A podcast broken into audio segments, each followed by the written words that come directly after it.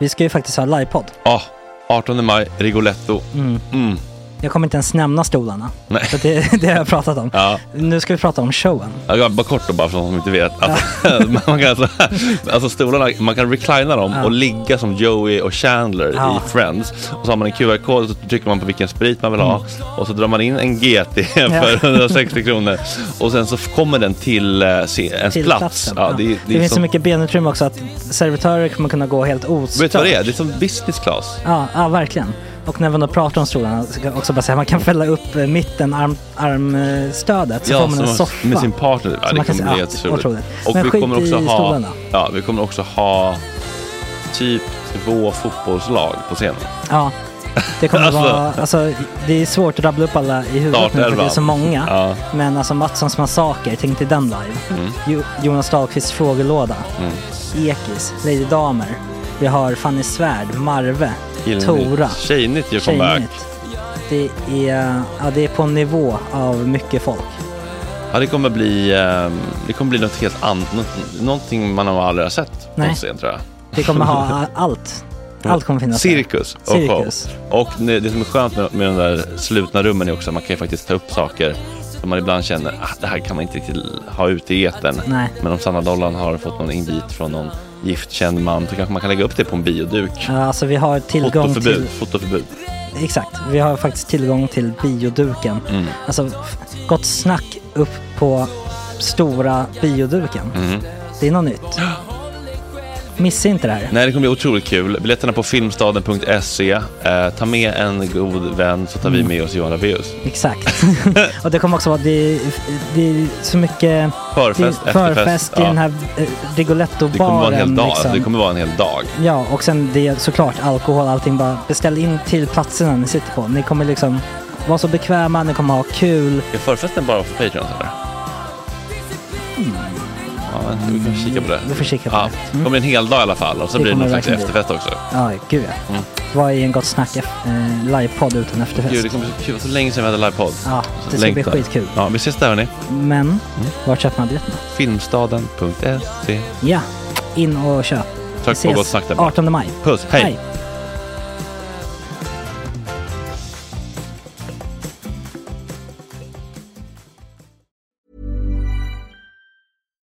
One size fits all seemed like a good idea for clothes Nice dress. Uh, it's a it's a t-shirt. until you tried it on. Same goes for your healthcare. That's why United Healthcare offers a variety of flexible, budget friendly coverage for medical, vision, dental, and more. So, whether you're between jobs, coming off a parent's plan, or even missed open enrollment, you can find the plan that fits you best. Find out more about United Healthcare coverage at uh1.com. That's uh1.com. Everyone knows therapy is great for solving problems, but getting therapy has its own problems too, like finding the right therapist, fitting into their schedule, and of course, the cost. Well, BetterHelp can solve those problems. It's totally online and built around your schedule. It's surprisingly affordable too. Connect with a credentialed therapist by phone, video, or online chat, all from the comfort of your home. Visit betterhelp.com to learn more and save 10% on your first month. That's BetterHelp, H E L P. Nice. Yeah. What you're hearing are the sounds of people everywhere putting on Bombas socks, underwear, and t-shirts made from absurdly soft materials that feel like plush clouds. Yeah, that plush. And the best part? For every item you purchase, Bombas donates another to someone facing homelessness. Bombas. Big comfort for everyone. Go to bombas.com slash ACAST and use code ACAST for 20% off your first purchase. That's bombas.com slash ACAST. Code ACAST. Ja,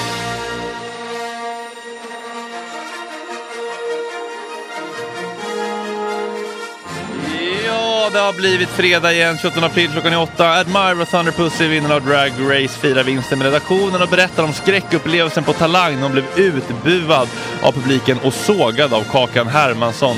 Starka berättelser också om hur den förlupna hjälten Thomas från Rehab, min gamla kompis, blev våldtagen av en kvinnlig tv-chef och hur han kämpat med missbruket sedan han var med i Gott Snack sist. Journalisten Lina Makbul om den besinningslösa häxjakten ledd av Cissi Wallin, anklagelser om att svika systerskapet och att själv bli kölhalad efter sitt granskande reportage om metoo i Uppdrag granskning.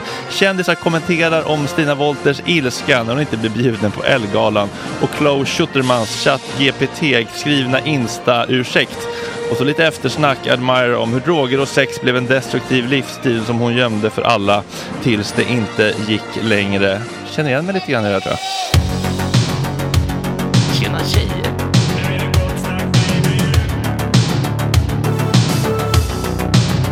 Superrunkaren Gregor.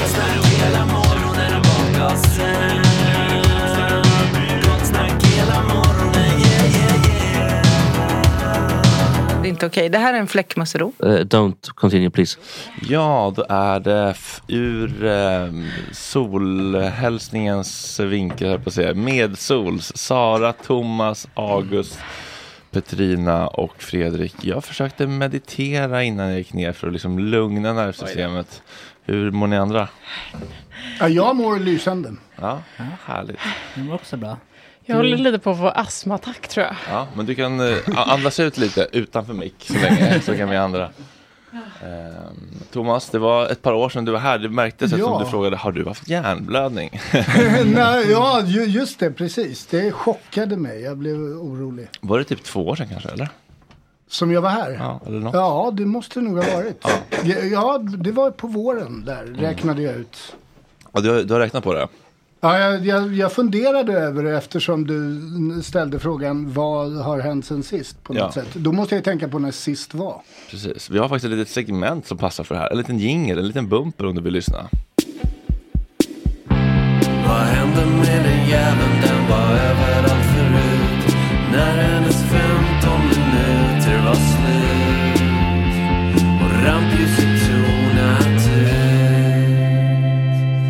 Senast i det här segmentet hade vi Per Graffman, den klassiska skådespelaren. Och nu Oj. så Thomas. Per har faktiskt spelat Creon i en uppsättning av Antigone som jag regisserade för ungefär 30 år sedan. Är det sant? Jajamän. Ehm, välkommen också Ed Marathon Pussy, vinnare av Drag Race Sverige. Och jag hade det på känn. Det här är varför jag kom sent. Nej, men- Jag ville ha applåder. Jag förstår det. Jag ska Det fick inte, inte jag kan jag säga. jag ska inte skryta Thomas, men jag bjöd in Fontana och Admira som de enda eh, drugorna från Drag Race. Mhm. För jag kände att de var de mest karismatiska. Och sen när vi hade båda dem där kände jag Hmm, om man ska ta vinnaren av dem, vem ska man bjuda in nästa gång då? Innan jag visste så bjöd jag in dig igen. Jag, har liksom, jag hade en oväntat bra drugdar. Alltså på vem som var Bästa. mest fabulous helt enkelt.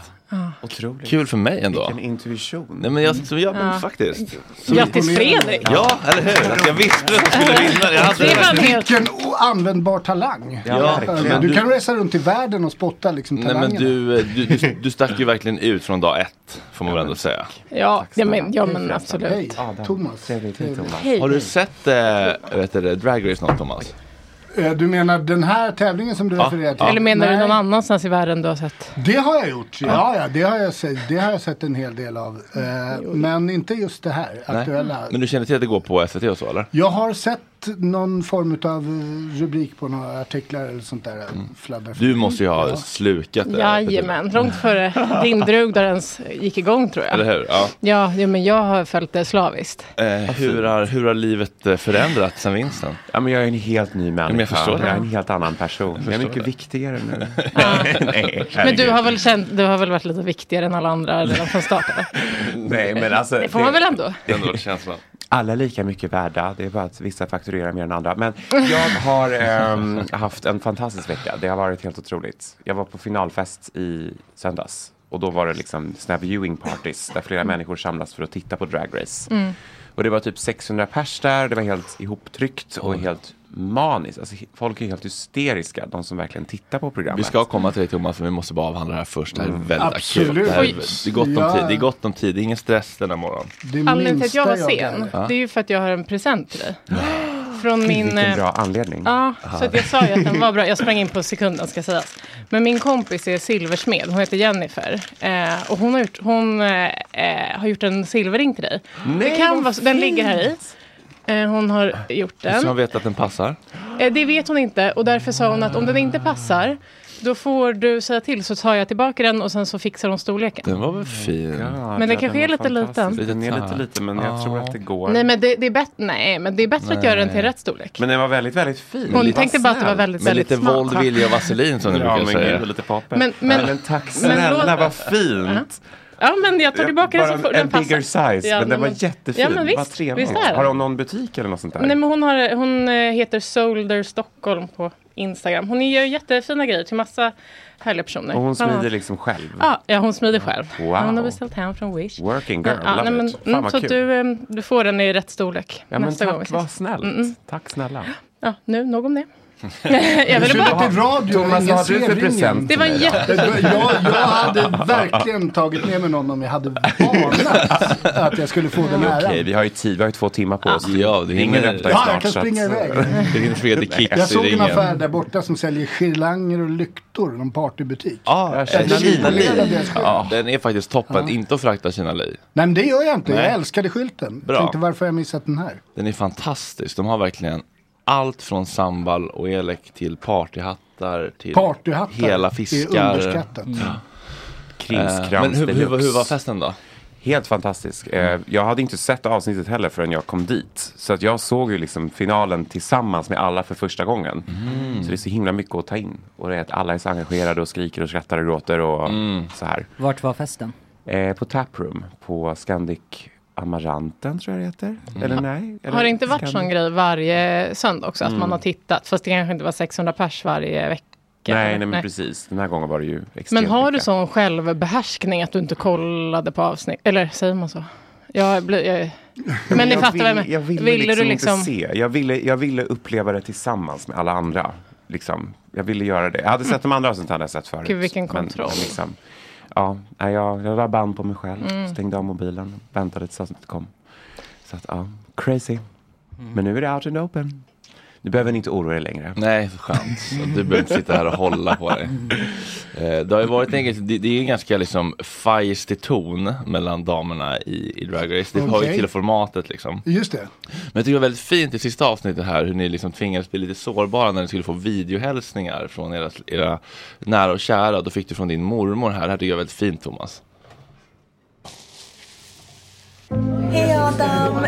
Jag hoppas att du har det så otroligt bra. Eh, Jag vet någon att det här är någonting som du bara, du bara äger alltihopa för att du är så otroligt fantastisk och jag är så otroligt stolt över dig.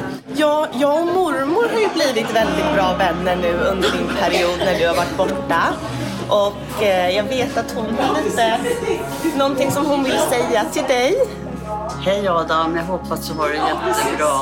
Jag vet inte vad du håller på med, men vad du än gör så vet jag att du gör ditt bästa. Jag ger dig mitt fulla stöd. Jag älskar dig. Lyckospark och jättekram. Jag saknar dig. Puss! Det var så himla fint att hon var så himla transparent och ärlig och ändå så här. Jag vet inte vad du håller på med men jag stöttar dig. Det var så jävla fint tycker jag. Men är det för att din, mar- är din mormor lite så skvallerkärring? Alltså kunde du inte säga till henne vad du skulle göra? Innan du Nej men man får inte säga någonting till någon. Men din kompis måste ha vetat. Alltså, Ja, hon, hon, hon fick ju skriva på sig sekretessavtal. Okej. Alltså det är extremt mycket hemlighetsmakeri. Alltså det är ju det är ett amerikanskt produktionsbolag som har det här programmet. Ja, ja. Så att det är ju så här super, super, super, super strikt. kan man bli Men, ja. stämd annars? Mm. Men alltså det finns ju ingen mängd botox som kan hålla mig från att bryta ihop när min mormor är med. Nej, Så men vad där, har, liksom. Hur har din mormor, vad har hon betytt för dig genom livet? Jätte, jättemycket. Alltså det är därför jag bryter ihop där. Därför att hon är den enda liksom, vuxna personen under min uppväxt som tillät mig vara barn. Det var så mycket kaos mellan mina föräldrar. Liksom, De hade skilt sig, det var bråk mellan dem och så här. Och jag hade inga syskon. Så, att, så jag hamnade så mycket i kläm. Ville inte ta för mycket plats och ville inte ta för mycket ansvar. Men min mormor var ju så här, nu går vi på teater, nu går vi på kroki och nu gör vi det här. Och liksom Men har du inte mig. sett dig i showen? Eller alltså i någon? I drag? Ja. Jo, jo, jo. Flera, flera gånger. Ja, ja, alltså, hon okej. var den första, liksom, med min första, första show så kom ju hon och tittade liksom. Ja, så hon, fattar, hon vet väl vad det är men hon kan inte Ja, jag fatta förstår. alla Ja, okej. liksom, lager av det kanske. Alltså, det är väl det hon menar kanske. Ja, vet du vad det är? Alltså, vi, det har ju funnits länge. Jag är uppväxt med att After Dark var folkligt i Sverige. Mm. Så Ja. det, det, är- Mm. det är inte... Nej men precis. Ehm, Mm. Aha, så att, eh, så att du, blev lite, du fick liksom växa upp fort.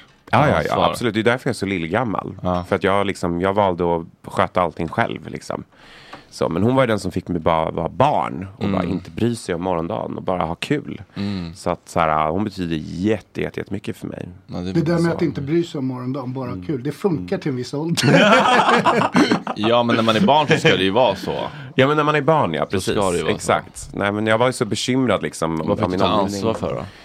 Nej men det var ju liksom, jag eh, vart ju väldigt insatt, eller för insatt i den vuxna världen och kände att så här, mina föräldrars bråk och allt kaos hade inte hänt om det inte var på grund av mig. Så jag, I figured, okej, det är bäst att bara inte ta för mycket plats. Inte försöka liksom, alltså ta, ta mycket ansvar för mig själv, sköta mig själv så mycket som möjligt för att inte liksom trampa på deras Sa de det kaos. till dig? Eller var det att du tolkade in att det handlade om Nej men jag tolkade in det så. Ja. Att liksom så här, det, det var ju väldigt kaotiskt. Alltså, Och det är ju inte barnets ansvar att inte tolka in det. Det är ju de vuxnas ansvar att säga It's Mm. not your fault. It's Mm. not your fault. Ja, nej, men och de sa ju det flera gånger, så det här handlar inte om dig, liksom, det här är inte ditt fel. Men man kände ju ändå så här att fan, hade det inte varit för mig hade det inte varit allt det här kaoset. Ja, men vadå, hur liksom. många gånger har man inte blivit typ dumpad och varit så det är inte du, det är jag. Mm. Det, Det är inte ett orden, visst- det är inte orden som, eh, som är den främsta kommunikationen till ett barn. Det är Nej. hur man... Fast allt annat. min, mina föräldrar körde den annorlunda. Det är inte vi, det är du körde dem stenhårt. På riktigt? Ja, ja visst, absolut. Vadå, hur då? Ja, men det, det, det var så.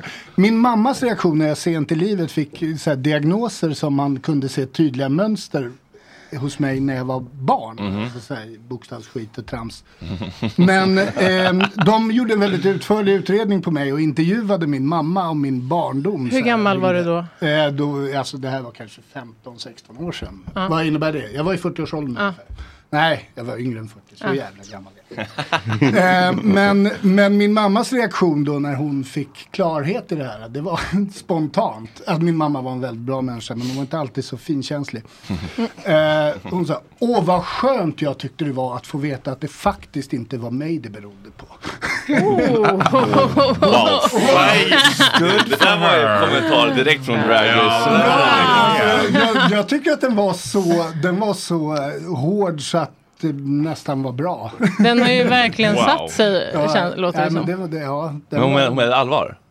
Ja, hon menade allvar fast hon menade nog inte liksom riktigt så som eh, alla skulle reagera Nej. på det. Det var mera att hon, en jargong i uttrycket eller så här. Hon, Fast- var, hon var väldigt hård. Inte hon, nu jag har också mina olika kombinationer och, eh, och jag har fått lära mig det kanske, att, att det kan komma från ens uppväxt. Alltså du behöver inte födas med lågt Det är eh, tur att dopamin. min mamma har gått bort så länge så att hon inte hör dig säga För hon det. kan ha kraschat din dopaminkran.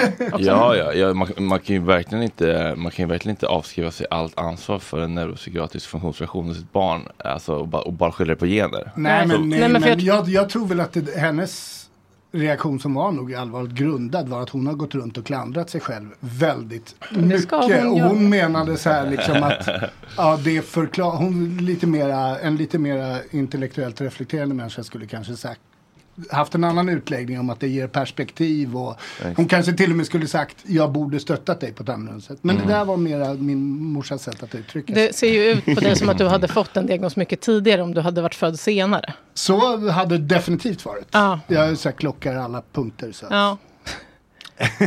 Men du hade också lite tjorvig uppväxt eller? Eh, ja, det kan man nog säga. Ja. Eh, Thomas har ju varit sidekick tidigare i programmet för Mm. ett par år sedan. Vi var, vi var inne på rehab tillsammans, jag och Thomas för tre år sedan kanske, fyra år sedan någonting. Minns inte exakt. Ja, något sånt. Eh, Innan jag startade Gott Snack. Och sen så blev vi lite kompisar där och sen så var du med lite grann som sidekick i Gott Snack. Och sen så ja, sl- slutade det.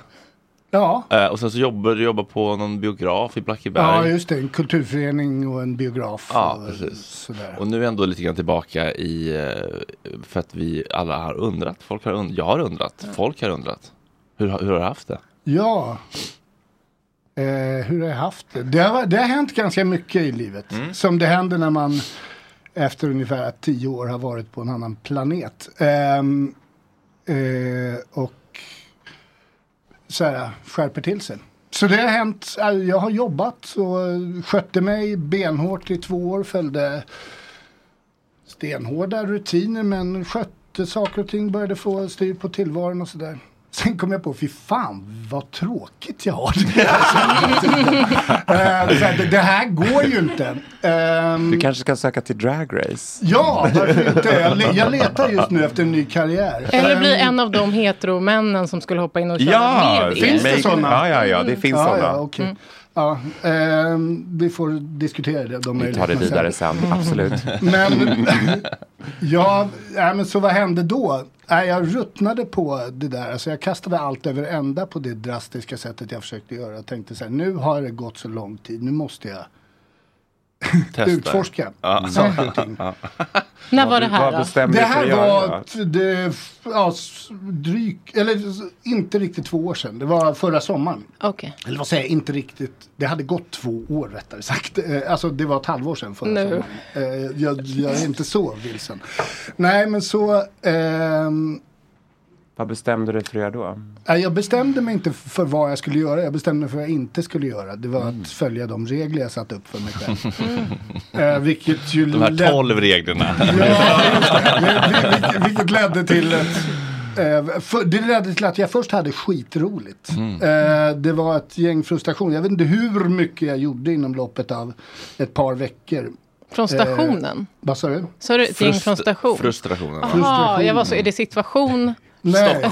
Station, ja. Ja, från stationen.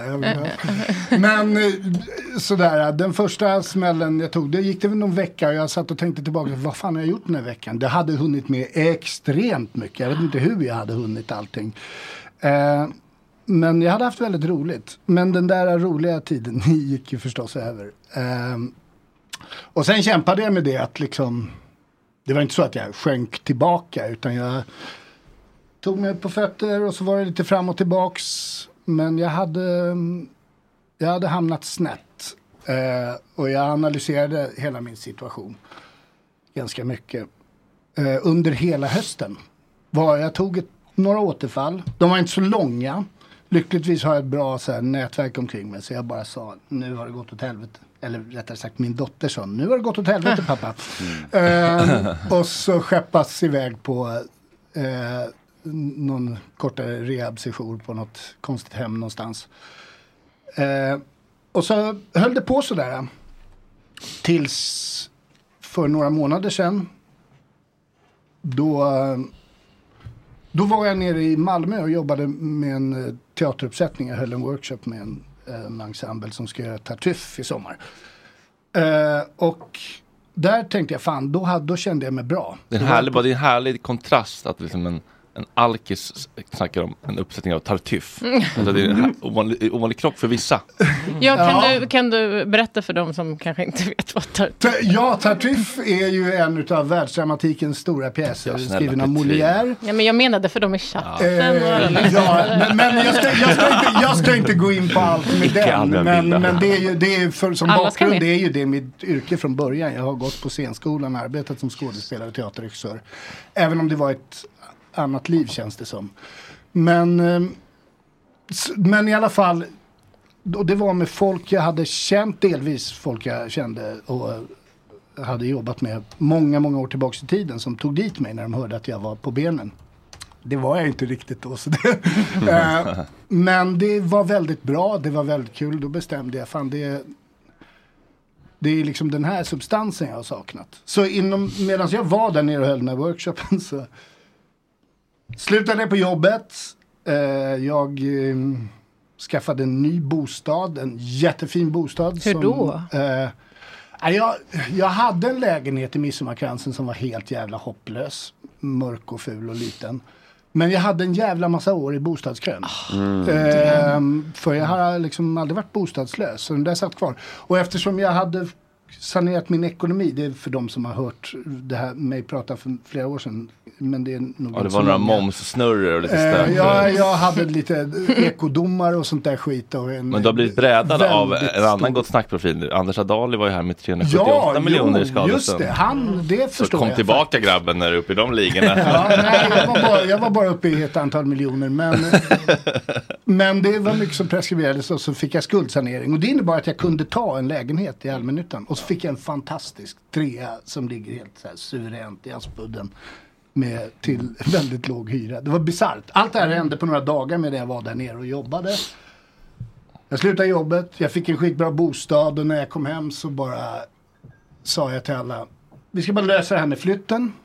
Det löstes genom att jag var helt nedgången och min brorsa kom med ett team från sitt arbete och skällde utav helvete på mig, tömde min lägenhet och flyttade till nästa. Jag visste inte riktigt vad som hände. Var du full då? Alltså? Jag var, vet inte vad jag var. Eh, det var väl en av delarna. Men jag, när det var klart så bara ringde jag upp eh, mina vårdkontakter och sa nu är det färdigt. Sen så la jag in mig och åkte iväg sen en månad. Och sen har det varit skitbra i några månader. Och jag älskar min nya bostad. Jag har börjat ägna mig åt heminredning. vilket jag aldrig har gjort för jag har alltid känt att jag är på genomresa. Det är viktigt att har trivas hemma. För Ja, alltså vad fan vad fint jag har varit. Jag har upptäckt Blocket sånt där som alla andra upptäckte för 20 år sedan. Förlåt, vad har du för inredningsstil? Den är svår Den, den, den, den är, Cribs, Tora hemma hos Thomas. Jätte- den är väldigt så här, kombinerande. Jag har skaffat så här, äkta mattor från eh, så här, persiska mattor och sånt där skit och lagt ut. Eh, ja, det, det, är- det är en blandning utav saker som är väl att beskriva som Har du tillsatt lite färg karibiskt. kanske? Vad sa du? Har du tillsatt lite mer färg i? Väldigt mycket färg eftersom jag har väldigt färgrika mattor och en helvetes massa växter har jag köpt. Ja, det är viktigt. Och min dotter var, var väldigt överförtjust tills hon förstod, vänta nu, det är nog jag som kommer komma och sköta dem. Men det är det Ah. inte. Jag har, jag har lärt mig och eh, jag är jätteglad och varit ute och köpt så här exakt rätt skrivbord i rätt gammal stil och sånt där. Jag har aldrig Kul. gjort sånt förut. Men- aldrig brytt mig om det. Men då har, Men, vi, eh, då har vi fångat dig nu i rätt, eller liksom i, en bra cykel. Ja, alltså det är skitroligt att gå runt och fundera eftersom jag har flera olika rum. Så här, ett arbetsrum, ett vardagsrum, ett sovrum. Här skulle det där passa och sen ge mig ut och leta efter det. Alltså, det är en helt ny värld. Har du något, alltså gör, vad, gör du det på dagtid eller? Ja, det visst extra? eftersom jag inte jobbar. Just. så jag, har- Det jag har jättemycket tid till det. Eh, det, det, det, det, ja, men det är väldigt roligt. Eh, jag gläds åt det. Jag trivs jättebra där. Blir det lite clean slate? Alltså både för dig och ja, men alltså, det är för det. att Nu flytta har jag, in tagit, jag jobbade på det där jobbet som jag var jättenöjd med länge men som sen visade sig vara väldigt dåligt för mig. Eh, jag ska inte ha massa stressfaktorer. Det stressigaste, det stressigaste i livet Jag är... mår inte bra för mycket stress. Nej, men, Vad eh, finns det för nej, topp mig tre jobb utan ut. stress? Ja, men det, alltså, det finns olika typer av stress. Det är utlösande. För mig är det inte stressigt att ha mycket att göra. Nej. För mig är det stressigt att ha en massa saker att göra som jag inte känner leder någon vart. Mm. Och när man är då och jobbar för en kulturförening som man märker efter ett tag deras främsta målsättning är att få så mycket bidrag som möjligt, inte vad de ska göra med det. Mhm. Ehm, så det blir alibi-arbete och de älskade ju med min bakgrund och ganska breda erfarenhet av saker att slänga på mig projekt. Nej, det blev inget bra. Ehm, men så nu så, så, så letar jag nya vägar och sånt där. Men jag, det, jag skötte ju jobbet och allt sånt där så det var ju Men gud, ska inte du jobba på någon så här, äh, jag vet inte, möbelsnickare, men när man typ äh, gör om möbler och sånt där? Ja, Pilla och det- det påta, är en- snickeriaktigt. Det, där, det kanske är en, eller så tänk- tänker jag jobba i trädgård. Ja, jag jobbade ett tag på en handelsträdgård. Det, vad det, mysigt. det var, det, det, men det var en... En liten kontaktannons här helt enkelt. Ja. Thomas, Ja, om det skulle jag gärna jo. göra. Vi kan Ja. få hugga i och jobba med Gott Snack-festivalen du Ja, eller så vill jag väldigt gärna jobba med yngre människor. Alltså jag vill, Hur unga? Ja men allt ifrån, alltså ni är ju betydligt yngre än mig. När jag kom hit, men då var jag ganska nytt, nyligen eh, så här, kommen från ett långt, långt mörker. Så var det så levande att vara bland människor med ambitioner här i livet. Eh, alltså som har livet framför sig och som försöker bygga upp någonting. Det, det, det är alltså för en gammal sopa. Så skönt att liksom. höra det faktiskt. Som är Nej, lite men- blåögda Ja. och som inte har så mycket Ja, men, men, ja, eller som inte är cyniska eller som liksom... Ja, men alltså det, det, det är en livskraft. Ännu yngre människor tycker jag också är jättekul och jag har en hel Men del är de inte också ganska jobbiga? Jo, men jag gillar jobbiga människor. Men ska du inte jobba med typ teatergrupper för unga och sånt? Jo, jo, det, det är absolut en På möjlighet. skolan. Jag har ju liksom undervisat på scenskolan både i Sverige och i Mm. andra länder och sånt där. Jag har ju, men, så det, det, det känns, men det är också så här återgång till saker man har gjort förut. Jag tycker det är skitkul att jobba med teater. Jag har, alltså när jag var nere i Malmö, de tog dit mig för att jag är väldigt, eh, ja, Säg jag är nu. bra på... Var inte blyg nu. Nej, men jag är bra man. på att läsa pjäser som är komplicerade och få både skådespelare Mm. och regissörer att begripa vilka läsningar som fungerar. Mm. Ehm, och sen lämna över det till dem, var, hur de vill göra det. Men liksom jobba med det och få skådespelarna att, att blivit- kunna sätta det i sin kropp och så vidare.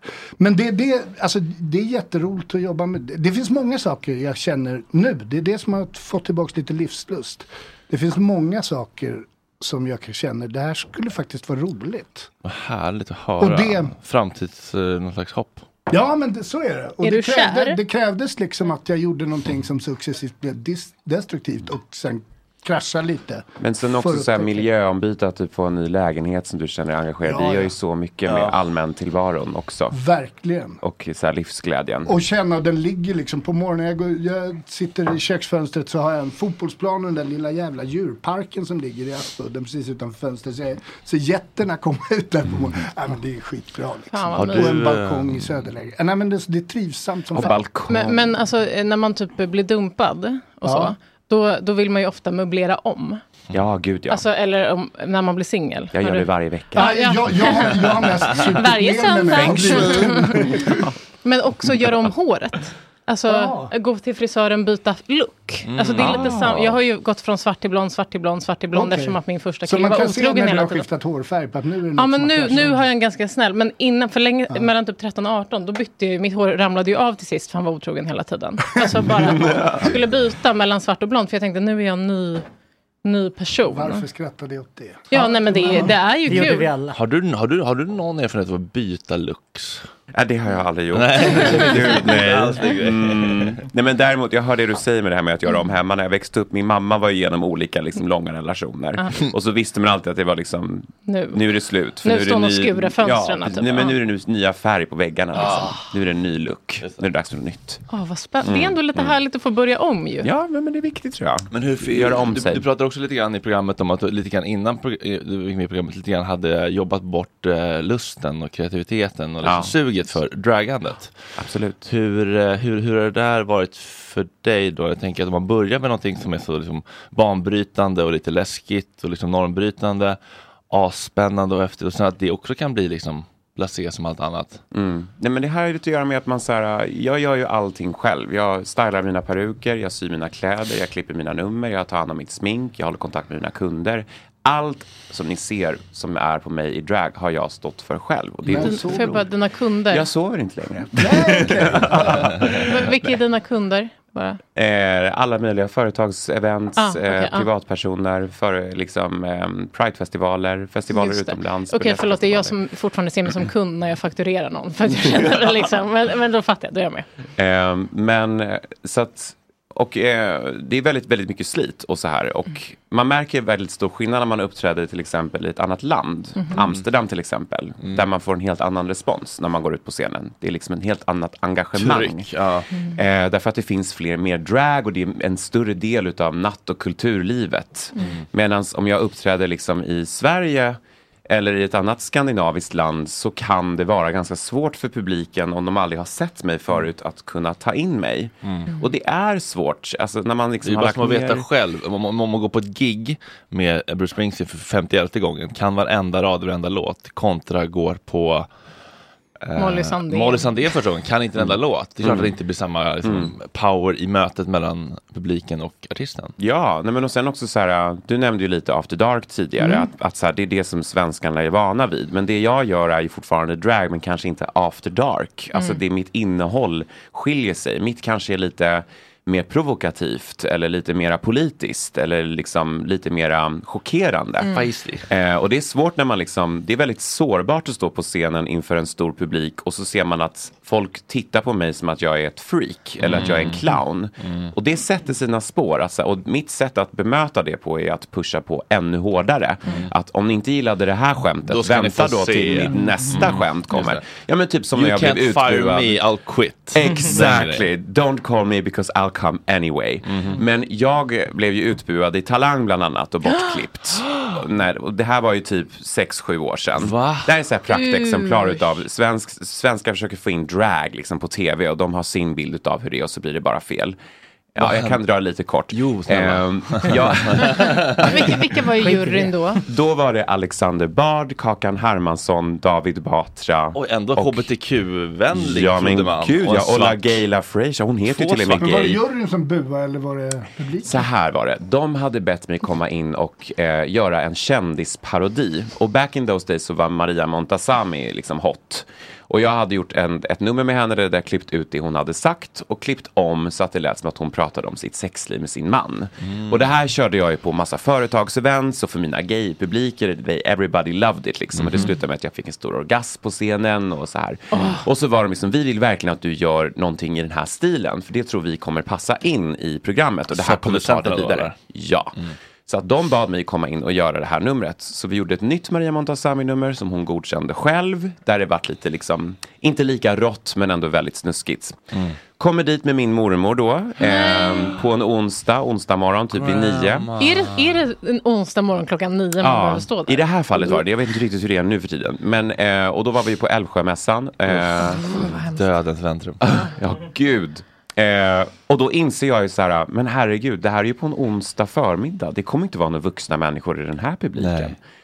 Och jag var ju kanske typ 22 år gammal, tror jag måste varit. Typ Eh, förtidspensionärer, skolklasser, Skolklasser. och mongon i sådana där publiker. barn, Ja. bara barn. Ja. Så när jag kommer ut i publiken och bara ser att det är liksom, här är liksom ålderskategorin 5 till 15 Ah. i publiken. Jag bara, det är kört för mig. Det här kommer inte gå hem. Men, ja men verkligen, och så står jag där ute på scen och då är jag bara så här, jag måste bara komma på någonting snabbt nu för att försöka rädda det här. Och man får ju presentera sig själv först och de frågar vad man ska göra och så här. Och så säger jag liksom att ja men jag heter Mara Thunderpussy och jag är här idag för att ni har bett mig komma hit och göra det här numret. Mm. För då fick de inte den här storylinen utav att åh det här är min stora dröm och jag ska Nej. vinna Talang. la." För jag visste så här, det, det är kört. Och så sätter de igång mitt nummer och du vet efter tio sekunder hela publiken bara boo! Alltså Barn är också the worst. the worst. Och, liksom, och förstår ni liksom, jag hade ju Barn- aldrig blivit utbuad på det här sättet. Och det är Nej. kameror som rullar. Och jag bara känner så här, om ni buar nu efter tio sekunder, vänta då bara tills jag får min stora orgasm på scenen. Så jag köttade ju bara på ännu mer. Och de börjar trycka rött kryss. Och om alla i juryn trycker Men rött det- kryss, då måste man ju gå av scenen. Nej, förnedring. Så du vet, eh, eh, Även eh. Kakan liksom. Ja. Trader. All, nej, förutom, da- förutom David Batra. Ah, brother. Brother. That's my girl, that's my sis. Nej men och sen så var numret färdigt och jag var bara så här helt traumatiserad kommer jag ihåg. Och jag bara kände mig så utlämnad och bara lurad. Fick du göra klart? Jag fick göra klart numret. för att David Batra men det är inte tryckte rött kryss. barnen, barn är dumma i huvudet. Det är i och för sig talangjuryn ibland också, ganska alltid. Men, men det är konstigt att de bara kryssar på då som att de liksom lite Mm. grupptrycksfaller. Ja, för, alltså, mobbningsmys liksom. Men, men tog de hand om det efteråt, produktionen? Ja men det, ja, nej det gjorde de inte egentligen. Utan det som hände sen var att jag fick ju då höra deras kritik sen efteråt när man precis blivit utbuad eh, liksom under hela numret. Om och om, och om, om igen. Eh, och jag kommer aldrig glömma att Kakan Hermansson sa Ja, alltså jag har ju sett drag förut och det här är väldigt, väldigt oproffsigt och det är under all kritik. Ehm, och, Uttryckte hon sig just så? Ja, under exakt all så. kritik. Under all kritik. Och LaGaylia Frazier sa bara, nej, nej det här gillar inte jag, det här, det här är, det här är op- opassande, det här det gillar inte jag, du, det, här, det, här, det här är inte det du ska göra. Men, the nerve. I know. Alexander Bard sa faktiskt det enda som jag tyckte jag liksom höll med om. Han sa att jag har sett dig uppträda förut på någon klubb och så här och jag hade velat se dig göra något lite mer originellt. Jag hade inte velat att du kom ut dit och härmade en annan artist utan du skulle Ja. typ kommit upp och sjungit en låt eller gjort någonting sånt där. Men efter det hade jag ju ångest och bara kände jag kommer bli utskrattad av hela svenska folket. Eh, för du och- visste inte då att du skulle bli bortklippt. Nej, jag hade ingen aning. Och jag tänkte så här, att nu har jag typ ett halvår på mig att njuta av drag och sen är det liksom över. Jag vill bli laughing stock. Så jag sa till produktionen, jag bara, meddela mig när det här sänds så att jag kan typ Ta flytta iväg från det här landet och aldrig komma tillbaks. Man får inte säga jag skulle vilja att det här klipps bort. Man har ingen makt över det. De Nej, ingen makt alls. Hur mådde mormor? Nej, men mormor var ju liksom, hon var ju jätteledsen och chockad och liksom tyckte det här var liksom Det var så fett om hon ställde sig upp och typ drog upp tröjan i publiken. Alltså bara som motaktion eller någonting. Ja, nej, alltså det var, det var jättejobbigt. Och sen, så, sen kom det liksom våren och det kom ut så här affischer på Talang och jag hade bara jävla klump i magen och Åh. kände bara fuck. Nej. Så, så, så du kollar varje avsnitt, inte den här gången, Ja, inte den här ja. gången. Men Och de de, sa mej- inte de mejlade mig aldrig. Nej, och sen så mejlade jag dem efter två avsnitt och bara, eh, när är jag med så att jag vet liksom Ah. när jag ska liksom börja med mitt drogmissbruk. Nej, men liksom, när, jag Thomas, när jag och Thomas ska ses i Malmö på en bender. Exakt. Nej, men, eh, och då sa de till att jag har kvar det här mejlet någonstans. Och så här, nej, men vi har valt att klippa bort din medverkan i programmet. Därför att det skrider över programmets policy och riktlinjer för vad som anses lämpligt. Och då blir du nästan arg, då blir man ju nästan Ja. arg å andra hållet, att Ja. visa den skiten då. Men, eh, Eller? ja, så det är bara ett exempel. fast jag blev väldigt intresserad av, det fanns många grejer i den här historien som men när du säger så här, där din reaktion var efter, nu är det kört, nu har jag ett halvår på mig att njuta av det här och köra vidare. Det var inte så här, gå hem och dra täcket över huvudet och må dåligt. Ja, men jag gjorde Alltså, det i två dagar. Två ja okej, men det är ändå en snabb bounce back. Mm. Alltså, nej men alltså det, det är en underbar inställning. Men eh, har du haft nytta av den där erfarenheten när du fortsätter? Som att, alltså du har redan varit utsatt för det värsta. Ja, ja. Liksom. 100 procent, absolut. Och det är också det som så här, men, men hellre att man blir utbuad. För då har man i alla fall ett engagerat, en engagerad Någon respons. bryr sig. Ja, och så här, men när man går ut och man är så här, nu har jag skrivit en ny låt och jag har lagt ner typ så här 30 000 spänn på det här numret med coola kläder och dansar och hela skiten. Och så sitter publiken och rynkar på näsan och säger, vad är det här för någonting? Då känner man så här, åh, alltså man blir frustrerad till slut. Likgiltighet. Och det var därför jag tappade lusten också. Och jag kände så här, fan antingen så gör jag någonting nytt och någonting kul och någonting som pushar mig eller så tar jag en break. Eh, och nu blev det drag race. Så det var precis vad jag behövde. Känns det som att eh, inställningen har, kommer och har ändrats sen Drag Race drog igång? Ja, men gud. Alltså ja. inte din, utan jag menar liksom Jaha. barnens. Nej men alltså kanske så här. det här var mörkt avslöjande av di- din personlighet. Ja.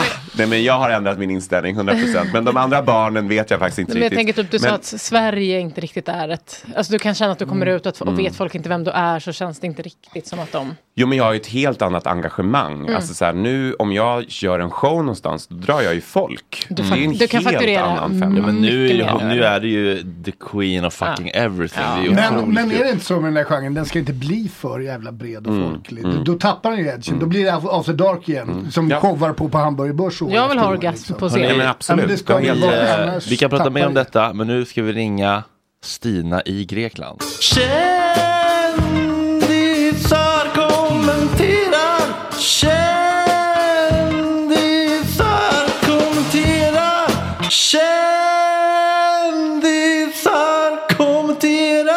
God morgon Stina, varmt välkommen in i drugstugan. Hur mår du? Jag mår bra. Jag älskar att jag är Stina från Grekland. ja men det är vad fan, du är så jävla hemlig. Det har inte ens en bild på ditt konto. Väldigt Selenika? Nej, Nej, jag ska ni börja inte. snacka engel eller grekiska. Vill bara kolla. Eh, det, vet du, för er som inte vet, Stina driver ko- det jätteroliga kontot Kändisar kommenterar där hon skärskådar hur kändisar interagerar, kommenterar, likar och har sig på Instagram främst. Eh, fritid finns och det är vi glada för Stina. Ja, tack. Jag har varit väldigt, väldigt slapp de sista veckorna bara, för jag har ju haft semester. Så jag har varit hemma i Sverige. Men, eh, så det har varit lite tyst på mitt konto. Ja. Men jag kör väl igång nu igen när barnen har börjat skolan, hoppas jag. Ja. Men eh, jag tänkte att jag måste i alla fall på något sätt eh, nämna Elgalan. ja. Eh, men som vanligt så hände ju liksom inget så här superkul eh, på Instagram under själva galan. Det var inget så som stack ut, inga skandaler. Men vad som brukar hända nästan i alla fall varje år, det är att det finns alltid en suris som Mm. klagar på Att han inte får komma. Att de inte Thomas det här året. Precis. Ja, El- Elgalan missar jag varje år. Men på något, ibland kan jag tycka att det är lite uppfriskande, så här lite osvenskt Ja, att sitta och verkligen. klaga på att man inte var bjuden. Och lite sårbart. Men, eh, för det är också så här, det är många andra som man vet som vill vara bjudna. Men för, alltså, man kan ju se så att alla deras vänner är där. Ah. Och då kan det vara rätt underhållande att bevittna så här simultant deras Instagram när alla andra är på Elgal, Elgalan. Hur de så ut och råfestar med ett annat gäng för att visa hur mycket de liksom pissar på Elgalan. inte- Ja, det är så kul att du har så bra koll så du kan se de här olika dynamikerna i grupper, psykologiska studierna. Precis. Till mina studier. Mm. Men eh, så, jag vet inte. Om ni min, minns ni vem eh, förra året jag fick inte gå på Elgalan Suris var? Ebba Eh, Busch, Det blir va? även en... Ebba Busch Thor! Ja, Ebba Busch Thor såklart. Fick hon komma i år? Busch. Det är fortfarande, Nej, det det är fortfarande robot och AI-förbud på galan. Men blir man verkligen sur om man inte får gå på Ellegalan? Just Det är detta jag ska komma till. Mm. För vem var det detta året? Var det någon som såg utspelet på Stina? Wolter. Ja! Men, men, Jo, det var Stina Wolter. Och hon lade ut en story där hon skrev det är många följare som undrar varför jag inte går på Ellegalan. Och jag erkänner att jag undrat varför jag inte är bjuden. oj. Och så detta är ju egentligen den typ av service jag ändå gillar lite. Det är lite så här lite Linda Lindorffskt Mm. på något sätt. Men sen kom en ny story då där hon hade gjort en lista på sina teorier på varför hon inte var bjuden. Alltså det står psycho. så. liksom, för det står så. Teorier kolon. För gammal. För för tjock. ja såklart. Nu kommer det. In, precis, inte kommersiell. Bara, det är hon väl ändå. Ingen stor klädskapare som vill se sina kläder på mig. Och här, här måste jag ändå protestera känner jag. För hon, går, hon går även ut i en story där hon pratar om att det bekymrar om hur enformigt det ser ut på Elgalan. Eh, alltså jag vet inte, har Stina sett bilder från Elgalan? Det är liksom så, Kakan Hermansson som leder och sätter tonen på hela galan. Och detta året ledde hon med Ami Bramesey. Och om hon hade följt galan så som jag gör så kan hon omöjligt tro att alltså någon av hennes teorier som håller. För estetiken, alltså det är ju inte direkt the Oscars. Har ni sett bilder därifrån? Gästerna still ser mer ut så här som eh, hämtat från filmen Mad Max. Ja. Eller som att karaktärerna från Euphoria skulle gå på Burning Man. Alltså det är ju en mix som liksom... Molly Sandén utklädd till rödkål. Med så, liksom, Ja. de, de överblivna bitarna från Sysaisslagen, remsor som har klippts ihop. Det är väl lite mer Met Gala-touch kanske än Oscars. Lite kakmonster tycker jag. På den. Eller? Verkligen. För det, finns, det verkar Oj. liksom inte riktigt så här finnas en klädkod. Det finns alltid något slags tema som är väldigt, jag vet inte, som man aldrig förstår någonting av. Men det är ju alltid så här återvinna kläder, alla ska komma i återvunna kläder. Och, ja. Men, eh, och det är ju inte så, knappast så att alla som går på Elgalan har så en stor klädskapare som har klätt dem. Så nej Stina, detta håller inte. Um, sen vill jag byta ämne lite. Ja, men de, andra argumenten då? F- f- eh, För fet? Ja, men de håller ju inte. Säg ett argument som håller. För gammal. Alltså, fick- möjligtvis- Det hade varit väldigt roligt om du hade sagt ja men det håller ju. Ja. Men fick folk också kommentera vad de trodde var anledningen? Nej, detta var ju story så man kunde inte Ja, se. det var stories, jag förstår. Okej. Och jag vet inte, det är väl ingen som vågar skicka DM till Stina Wolter för då, hon har väl satt upp någon sån regel för det, att man inte får skicka DMs till henne. Hon har så här regler vet jag. Som, Men alltså det då- konstigaste som, är väl alla för ska veta kommersiell? om. Eller det är väl det... Är det inte tvärtom? Ja, precis. Att man är för det. Det förstår jag okommersiell. ingenting Precis. av. Ja, det är jättekonstigt. Hon är för irrelevant Nej. bara, eller? Jag, jag, jag har ingen aning, men... Eh, Eller irrelevant. Det är bara, så här, det, det är bara så här, det är de- de närmaste kompisarna bara. Det är bara en branschfest för liksom Ja, Kakans det är en kompisar. branschfest. Hon kanske Ja. har dålig andedräkt. Ja, jo, det är osar faktiskt kaviar lång väg ner. Fredrik.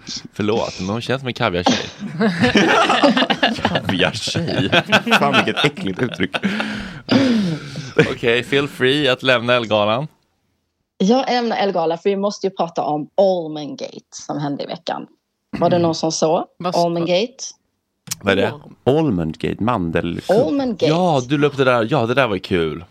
Ja, Chlo, Chloé Schutterman. Mm. Jag vet aldrig om man säger man Chlo, Nej, hon säger Chloé, eller? Cl- Ja, Clau. Chloé. Clau. Chloe. Chloé Schutterman. Mm. För detta blossar ju upp eh, hela Almond Mom-debatten återigen. Ska jag dra begreppet Almond Mom för Ja, alla det är oinsatta lyssnare? Ja. Gärna. Ja, okej. För detta har ju varit mycket i ropet på sistone.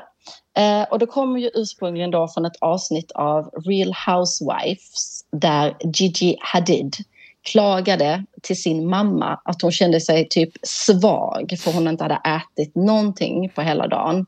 Och hennes mamma hon hade ett bra tips om att eh, då skulle man äta ett par mandlar och tugga på dem länge och noga. Så bra smaltips. Så bra. Eh, men tillbaka då till vad som hände i veckan med Almondgate. Eh, för några som säkert var bjudna på Elgalan, det är ju Natalie och Chloé Schutterman. De har ni alla koll på va? Inte mycket, men jag förstår att de var bjudna. Men du får, hänga, du får bara hänga med. Jag gör mitt bästa. Eh, jo, men de valde att skippa Elgalan och de befinner sig i detta nu på ett retreat i Malibu. Ja. Eh, och Nathalie, hon är ju då mamma till Chloé och hon har väl ändå lite av en almond mom-aura. Det får man nog säga. Eh, och speciellt nu då när hon åker med sin dotter på ett detox retreat där de har två träningspass varje dag och utöver det hajka fyra timmar och har vägning och mätning eh, på schemat. För man har kunnat se deras schema som de har då. Eh, och naturligtvis är det ju strikt svältkost som gäller. För att vi vet ju alla att detox, det är ju vad detox egentligen står för. I alla fall på ett retreat i Malibu. Eh, men det var ju då Chloé Schutterman, dottern, som hamnade i blåsväder. För hon la ut en fin inspirerande bild från sin hike. Eh, där det stod att We get two snacks during the day. Six almonds when we hike and one apple slice with almond butter. Blir så smal bara av att läsa. Jag kände mig jättetjock när jag läste. Men eh, det blev ju såklart då en jättestor shitstorm som följde Chloé efter detta. Varför, varför då? Men något som... Men Vad tror du Fredrik?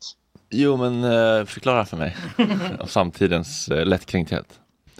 Att hon då uppmuntrade till ätstörningar. Att hon glamoriserade sin lilla... För hon la upp en bild på sin lilla apple slice Men vet med du, almond butter. det måste man få göra på sin kanal tycker jag. Om man det, vill. det tycker jag också. Det tycker jag också att man får göra. Eh, men det är kanske lite annorlunda. Hon har rätt många unga följare och det var väl kanske den här uppmuntran liksom att detta är så bra att hajka fyra timmar och, eh, och äta six. Åh, det var så kul. Men framförallt så var det kul det här med six almonds. hur har de kommit fram? Hur har de kommit fram till det här med six almonds? Det är så svårt att bara Eh. äta sex mandlar. Det är som alltså, alla nätter. Där man, det är bara, går jag bara farten när man väl har börjat så. Nej, men du vet, hon skulle ju antagligen tugga på dem långsamt och noga. Mm. Mm, eh, kanske då Nathalie berättade för henne. Men eh, sen följde något väldigt intressant. För de som följer mig de vet ju att jag intresserar mig mycket för hur kändisar svarar på kritik. Mm. Eftersom att de alltid gör... Alltså de svarar aldrig på kritiken utan de hittar på någon annan kritik Mm. och svarar på något helt annat. Men Chloé, hon la ut en lång ursäkt som var något helt annat. Där hon bara la sig platt. Och alltså den var så bra. Men jag kan till 100% garantera att denna var skriven av ingen mindre än finaste ChatGPT. Ja. ja, men det kändes verkligen så. Ja men alltså, jag känner Chat- ChatGPT så väl. Och alltså du såg ju också den. Mm. Du, det, det var ju 100% så. Ja, den var... Jag kommer skicka en skärmdump som ni kan lägga ut. Eh, Så att eh, lyssnarna också kan Hur ser eh, man titta. det? För någon som inte Ja, känner men det ser man bara. Jag vill också ha Alltså, någon som jag- skriver långa ursäkter åt mig. Det är ju jättepraktiskt. Men du har ju ChatGPT. Chapiti poopy. Jag ska ringa henne. Så att, eh, alltså detta var den bästa ursäkten jag någonsin har läst. Eh, hon bemötte kritiken och ja, jättebra ChatGPT, mer av det. Och jag passar ju också då på att eh, fråga ChatGPT om den hade några bra teorier på varför Stina inte var bjuden på Elgalan. Eh, eftersom att ni frågar mig och jag inte har några bra svar. Och, eh, den skrev då att den har ingen info om att Stina Wolter, eh, specifikt Stina Wolter inte var bjuden på Elgalan. Eh, men att det vanligtvis beror på personens roll inom mode och skönhetsbranschen eller tidningens historia av samarbeten med personen. Återigen, good job ChatGPT. Skarp syn. Så det kan de fortsätta med. det var allt jag hade för idag. Det var, det var en underbar liten ehm, summering av ehm, veckans Det öppnade snask. sig avgrunder för mig. Och då, och då vill jag ju egentligen också prata om Pau och Josefins Ottossons ja, gigantiska Onlyfans-bråk. Men alltså Oj. nej, det är för mörkt Nej, men- och stort och jag inte. Är det verkligen för mörkt och stort? Jag vill Det här verkligen... lät ju spännande. Ja, det här är... I'm intrigued. Bring out the almonds. Ja, det går inte. Det går inte. Ja, men jag tycker i alla fall att början var ganska mörk. Men nej, vi kan inte ta det här. Jo, vi, får, vi, vi får vänta lite. Vi, Alltså. vi får vänta Måste vi det fråga. ChatGPT vad som hänt? Kan man, har du en koll på nyhetshändelser om Nej sånt? men alltså eller? det har ju skrivits massa på stories och sånt där. Kan den inte läsa sånt? Jag vet inte. Den. Nej, den, den är ju bara fram, den har ju svagheten att den bara, f- den är ju från, den har bara information fram till 2021. Ah. Men vad då? de började ju slåss för några veckor sedan. Igen. Ja, därför har ni ingen information om det. Ja, fram till 2021? Mm. Jaha, fan vad då? Ah. Hela världshistorien fram till Ja, det är 2021, jättedåligt. typ. Ja. Okej Stina, vi ser fram emot uppföljning på detta. Mm. Ja, Och jag ska också säga det att jag, jag tog också upp det här med Chloe lite grann i min podd med Julia, rullar vi, och jag, jag creddade Aha. dig. Jag vill säga att jag creddade dig Ja. för att någon annan skulle säga något annat. Du kan lyssna själv, jag Okej. creddade dig två gånger. Ja, ah, inte klokt. Mm, nej, men. Jag, jag känner mig hedrad. Ja, nej, men sånt, rätt ska vara rätt. Vad bra. Ja, Okej, ska jag göra något kul i helgen? Eh, mm, idag ska jag ha ett födelsekalas för min sexåring, vilket typ är det jobbigaste man kan göra eh, på hela jordklotet. Så att, eh, jag börjar med det. Mm. Så vi har precis kommit tillbaka till Grekland. Så att, Är det liksom grekisk fest då? Eller vad, vad gör, vart är, bor du i Grekland? Förlåt, det här vet kanske alla. Jag bor precis utanför Aten. Eh, Men eh, nej, det blir inte så mycket grekisk fest. De går ju på en internationell skola så att de har inte så det är inte, det är inte jättemånga greker. Ni håller det långt borta. Och jag, brukar, alltså. jag brukar köra på rätt så bra low-key kind of svenskt eh, barnkalas till skillnad från alla andra. Mm. Ja men eh, mysigt Stina, vi hörs igen om eh, cirka två veckor då. Det gör vi. Okej, wow. Underbart, kram. bra. Hej, hej, hej.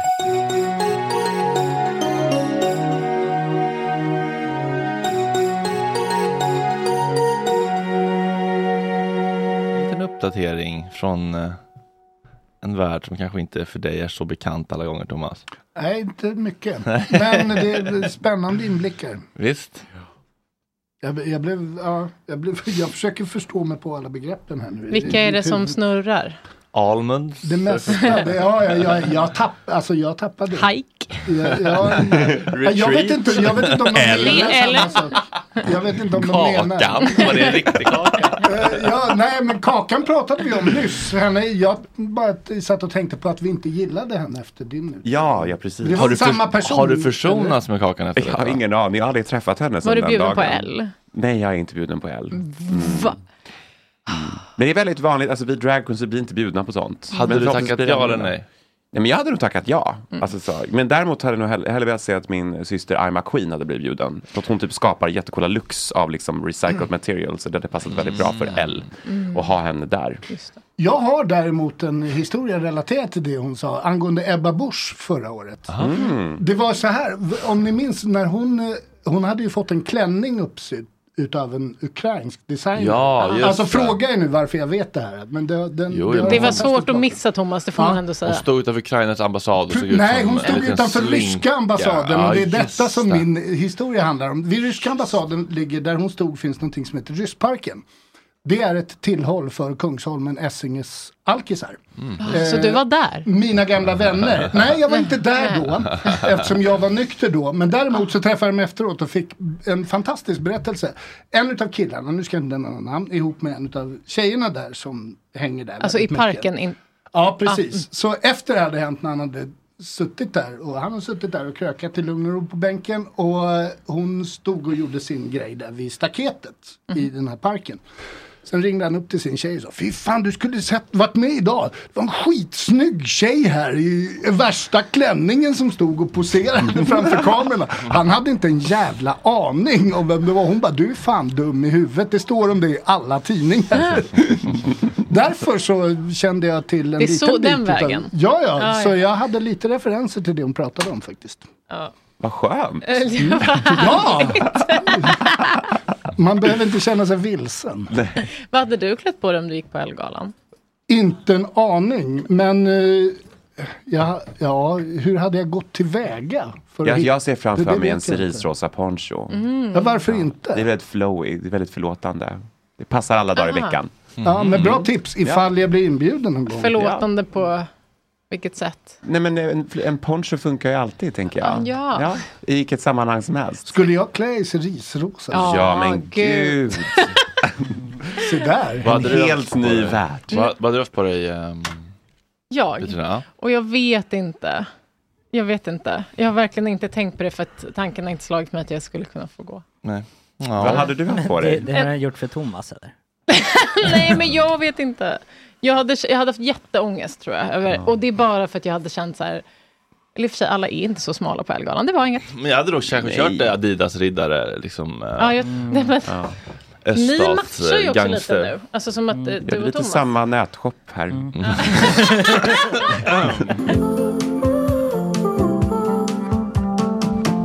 Vet du vad, August? August? Känner du igen det här bandet eller? Eh, Dra upp igen. Drar upp igen, okej. okej. Ja. Eller hur? Det är Bra skit, eller hur? Klara för Gott Snack-festivalen igår. Kul, skitkul ju. Visst. Då, det där är um, framtiden för svensk Alltså menar du kvinnopop. Kla- är det Klara och jag? Nej, Tiger heter de. Tiger? Mm.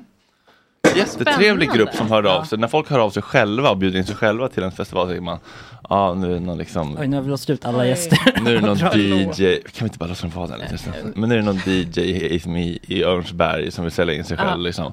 Men så var det ju en, eh, en jättebra grupp. Väldigt kul. Eh, Skulle jag kunna få föreslå att du som nu blir liksom huvudgästen sätter dig där exempelvis och så kan Thomas ta sidekicksflanken lite mer. Eh, som har haft sina 15 minutes nu helt enkelt. Eh, väldigt kul. Eh, det rasslar in bokningar till Gott Snack-festivalen nu ehm, i dagarna. Det är liksom inte det svåraste att boka på band. Det är det är svårt med band som ska ha massa betalt. Men Mm. när man går ner i några pinnhål då är det inte så svårt att hitta folk som vill spela. Vilket Nej. är väldigt kul. Men Men- jag har massa grejer till dig. Eh, Men jag behöver inte så mycket mer musik nu. nej, men jag har massa eh, dryck. Ja, dryck är bra. Ja, Mm. men jag, jag, jag satt igår och försökte samla ihop alla grejerna jag skulle skriva till dig. Då skrev du att du mådde dåligt. Ja, jag var inne på akuten en liten Jag sväng kan, igår. hur, mår du bra nu? Ja, nu, det är lugnt, det är lugnt. Det är, lugnt. Det är bara så Okej. läskigt när, när man har haft hjärnblödning och sen har samma symptom. Då vill man inte riktigt chansa. Det vi, Nej. nej. Men det... Nu verkar det lugnt. Vi får se. Ja, det får vi verkligen göra. Men fan vad kul. Vi, Ja. Det börjar bli riktigt pirrigt och roligt. Ja. Ja, Det börjar ta form. Det är otroligt. Vad är det för festival? Vad är det jag har missat? Ja, det är Förlåt. Gott Snack-festivalen 5 augusti på Rävudden utanför. Du bara... Är det på en lördag? Eh, ja. Ja, det är ju samma dag som Pride-finalen. Hur Eh, tänkte du nu? Ja, Du ska ju vara homosexuell, hallå. Skärp dig. det är så jävla dåligt. Jag ska se om jag ska Ja, det- försöka hinna med att komma. Bokar en Fan, egen festival. Nej men det hade ju varit skitkul ärligt talat. Men Ja, alla som men, inte eh, är bögar måste ju ha någonstans att vara också. Precis. Ja, de- ska- de är vi, absolut- vi Ja. straight acting bögar måste ju ha också en sån fristad. Ja, just det, precis. Ja, men vad kul, vad roligt. Vart är den någonstans? Rävudden utanför, eh, utanför Vinterviken där nere i Vikensberg. Det. Jättefint där Mm. I verkligen. vattnet. Mm. Vad händer under den festivalen? Nej, men det kommer vara lite olika typer av eh, gigs och så. Oj, Eh, gigs. Lite ditt och datt. Ja, men en scen och så lite andra. Vi kanske försöker få, försöka få ut lite konst. Ja, nice. Foodtrucks och konst och kanske Kul. lite andra typer av roliga aktiveringar. Kanske en spådam. Mm. Ehm, Ja, det är bra. Eller? När var det här? Jag, jag hörde inte datumet. 5 augusti, lördag 5 augusti mellan, fe- mellan 15 och 23. Jag fick ett mejl från en man som har en ö utanför, precis utanför Rävudden som sa eh, Jag hoppas att ni har goda idéer om hur ni ska eh, se till att inget plast hamnar i vattnet och gärna att festivalen är slut vid 23 för då går vi och lägger oss och har ett oisolerat hus. Håll käften. en man som äger en ö utanför. Ehm, ja, det om det. Coolt. Eh, Måste gå Lina mota. Makboul, välkommen till Gott Snack. Tack, tack. Du är journalist, författare och överlevare också kan man ju säga själv då.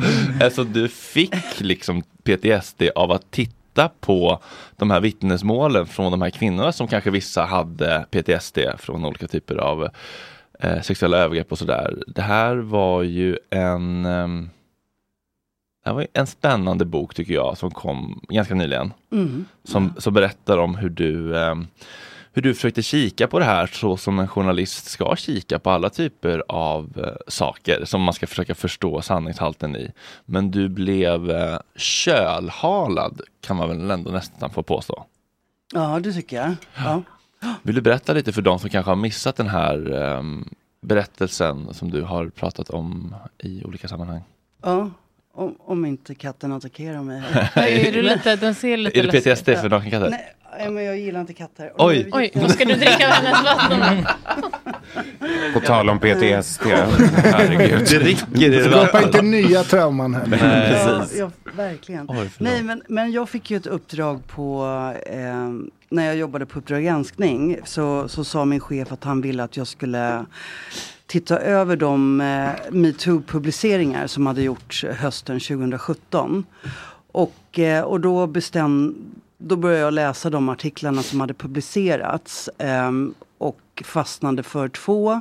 Det ena rörde Aftonbladets före detta kolumnist Fredrik Virtanen och eh, Kulturhuset Stadsteaterns tidigare VD Benny Fredriksson. Så jag började titta på vad man hade skrivit om de här personerna och vad man hade haft för belägg för det. Och det jag såg eh, alltså ganska snabbt var att man hade inte gjort Eh, det journalistiska arbetet grundligt. Utan man hade tagit påståenden från sociala medier och publicerat dem rakt av utan att försöka hitta belägg för att det som skrevs på sociala medier faktiskt var sant. Eh, eller att det fanns, eller att man kunde dokumentera det på något annat sätt. När jag började med detta så så går det rätt fort alltså. Så tar det hus i helvete i eh, olika metoo-kretsar. Man lägger ut varningsmeddelanden eh, för att jag håller på med den här granskningen redan eh, så här, inom några veckor. Så skriver man att Uppdrag granskning håller på med det här, var försiktiga nu, ställ inte upp på intervjuer. Sen så... Alltså, vilka varnades? Eh, Det var metoo-samordnaren i Sverige som gick ut och skrev ett varningsmeddelande i 65 metoo-grupper som tillsammans nådde alltså tiotusentals människor. Var det en samordnare för alla? Ja, det vet inte jag, Nej. men eh, hon var metoo-samordnare. så hon gick ut och varnade typ andra kvinnor och var så här, prata inte med dem eller? Hon varnade för att UG höll på med den här granskningen. Okej. Och sen så började jag också ringa för att i mitt uppdrag som journalist ingår ju att att jag måste få förstahandsuppgifter. Eh, och eh, då vände jag mig till de kvinnor som hade skrivit på sociala medier. Jag vände mig till dem för att jag ville prata med dem och få dem att berätta om det som de menade hade hänt. Och eh, jag mötte ganska direkt motstånd. Eh, jag ringde ett samtal. Jag sökte en kvinna då som hade anklagat Fredrik Virtanen. Inte hitt- Cissi en annan, eller? Nej, inte Cissi utan en annan kvinna. Och då så hittade jag ett mobilnummer och så ringde jag det. Och, och det här är ju väldigt vanligt att eh, föräldrar har ett mobilnummer och sen är det egentligen, går det till ungen. Mm. Så det var ett barn som svarade och då frågade jag efter mamma. Mamma var inte hemma. Och så, Tack och hej och så lägger man på. Det är ganska vanligt att det händer. Eh, men det här gick alltså, det gick så här typ ett halvt dygn raka vägen till Cissi Wallin. Och sen började skriva, och hon började skriva inlägg om att jag jagade brottsoffers barn och att jag jagade barn. Och det här eh, upprörde ju såklart en massa människor för det låter ju helt eh, vansinnigt. When you put it like that. Ja, så- för, så alltså, det- förlåt att jag skrattade men det är helt så jävla sinnessjukt bara. Ja, och det här fortsatte ju så att det eskalerade och blev till att ehm, att jag som kvinna skulle skämmas för att jag på något sätt eh, gick emot den här eh, så kallade revolutionen. Eh, eftersom metoo var ju eh, någonting bra och var för en god sak. Varför skulle jag ens in i detta? Och hur kan jag som så- kvinna gå in i detta? Så att, så att det här, jag fick ju massa... Och det sjuka tycker jag var att det var ju inte bara Alltså det var ju journalister, kvinnliga journalister som hörde av sig till mig och eh, undrade vad jag höll på med. Och i Men liksom jobbade de på typ riktiga ställen eller var typ Femina? Nej, en, Gardet, en, eller? en jobbade faktiskt där. eh, Just. Men, men annars... Men var det li- men- men det var Sveriges Radio också. Nej. Ja, ja, ja, ja, ja herregud ja. ja. Mm.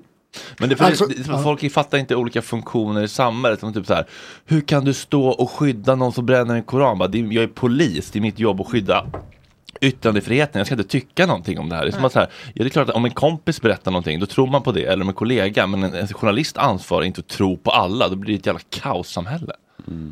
Jag, jag tänkte när jag läste din bok så var det väldigt Alltså det, var, det var många saker som var så väldigt fascinerande. Men det var ju så här, det var ju det kändes som att det var i huvudsak folk som själva hade investerat i att stötta den här eh, totalt eh, över gränsen kampanjandet mm, liksom som skedde under metoo, den aktivistjournalistiken. Och de försvarade sig inte sakligt utan genom att attackera dig. Det var det, det intrycket jag fick. Men sen var det så fascinerande för boken fascinerade på flera plan. Inte bara för skildringen av hur illa journalistiken funkade. Men också man fick en inblick i hur det är att vara reporter. För som tittare när man ser det så blir man ju lite så här, fan de där måste vara psykopater. De bara knallar på, de berörs inte, de är så jävla tuffa liksom. Så det, det perspektivet var, men hur drabbad du blev utav Alltså du kunde ju räknat med att de där jävlarna inte skulle gilla, alltså de skulle och det, folk är ju små. Så de värnar ju sig själva liksom. Och nu gick du på folk med väldigt stor möjlighet att nå ut med detta. Men trots att jag tror att programmet, och det fick väl du indikationer på vad jag förstod, mottogs väldigt väl. Alltså ute bland människor så gillar man väldigt mycket att det här gjordes. För många hade reagerat, vad är det som händer? Alltså i vissa fall. Trots att man tyckte att det var bra, man stöttade det som skedde, så var det liksom i vissa fall blev ju jättekonstiga. Men eh, det kändes som att du tog vid dig utav en viss grupp människor. Det drabbade dig så hårt personligen. Du beskriver ju nästan en mani hur du kollar på hennes, eller det var väl en mani, hur, du, hur många gånger om dagen du checkade Cissi Wallins. Eh, det där var väldigt fascinerande. Har du känt något liknande? Du har ju lång erfarenhet tidigare att du är så, alltså de du granskars reaktion, att du låter dem spela roll. Vad kort fråga. Förlåt! Jag är sådär. Utveckla!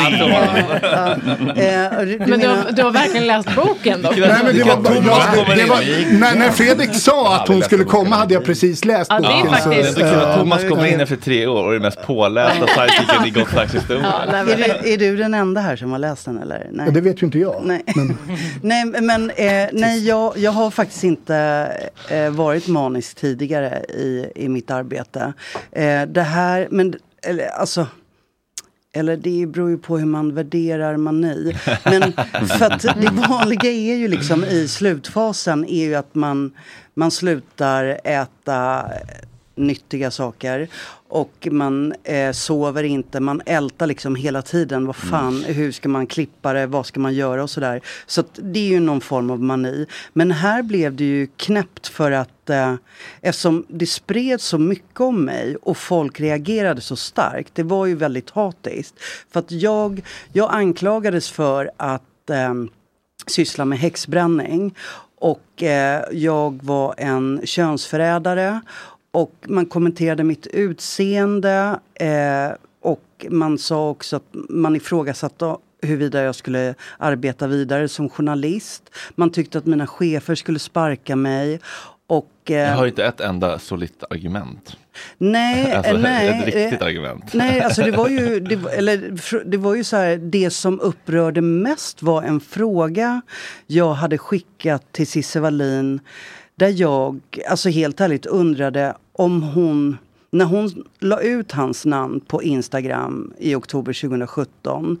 Så undrade jag eh, om hon tänkte på konsekvenserna för hans familj idag. För han har ju fru och barn. Och den frågan hade ju hon fått tidigare och inget hade hänt. Men här... Jag ställde frågan i Gott Snack, då sa han Väldigt typiskt kille att ställa den frågan. Nästa fråga. Är det sant? Det kan man ju säga på vad som Ja. Bara en man skulle ställa den frågan. Jaha. Men gud. Fast det var ju den typen av argument som höll vissa fall levande. Alltså det påminner ju väldigt mycket om man angriper en sluten liksom, grupp som, där alla liksom bejakar varandra. En, en sekt eller vad fasen det än är. Men i det här fallet så var det en grupp människor med väldigt stort inflytande i samhället. Och dessutom en massa människor som inte hade så stort inflytande men som fanns i utkanten och skaffade sig inflytande under den här rörelsen. Ja. Och det var ju, det var ju en väldigt skrämmande hur samma mentalitet utav att skydda varandra. Trots att det inte finns argument men man liksom bygger upp varandra. Ja, det är ju samma, samma typ av liksom, eh, förövar, skydda varandra, mekan psykologiska mekanismer. Bara att det inte det är inte lika grov, liksom, hemska brott såklart, men det är samma mekanismer. Ready to pop the question? The jewelers at BlueNile.com have got sparkle down to a science with beautiful lab grown diamonds worthy of your most brilliant moments. Their lab grown diamonds are independently graded and guaranteed identical to natural diamonds, and they're ready to ship to your door. Go to BlueNile.com and use promo code LISTEN to get $50 off your purchase of $500 or more. That's code LISTEN at BlueNile.com for $50 off. BlueNile.com code LISTEN. I'm Sandra, and I'm just the professional your small business was looking for. But you didn't hire me because you didn't use LinkedIn jobs. LinkedIn has professionals you can't find anywhere else, including those who aren't actively looking for a new job but might be open to the perfect role, like me. In a given month, over 70% of LinkedIn users don't visit other leading job sites. So if you're not looking on LinkedIn, you'll miss out on great candidates like Sandra.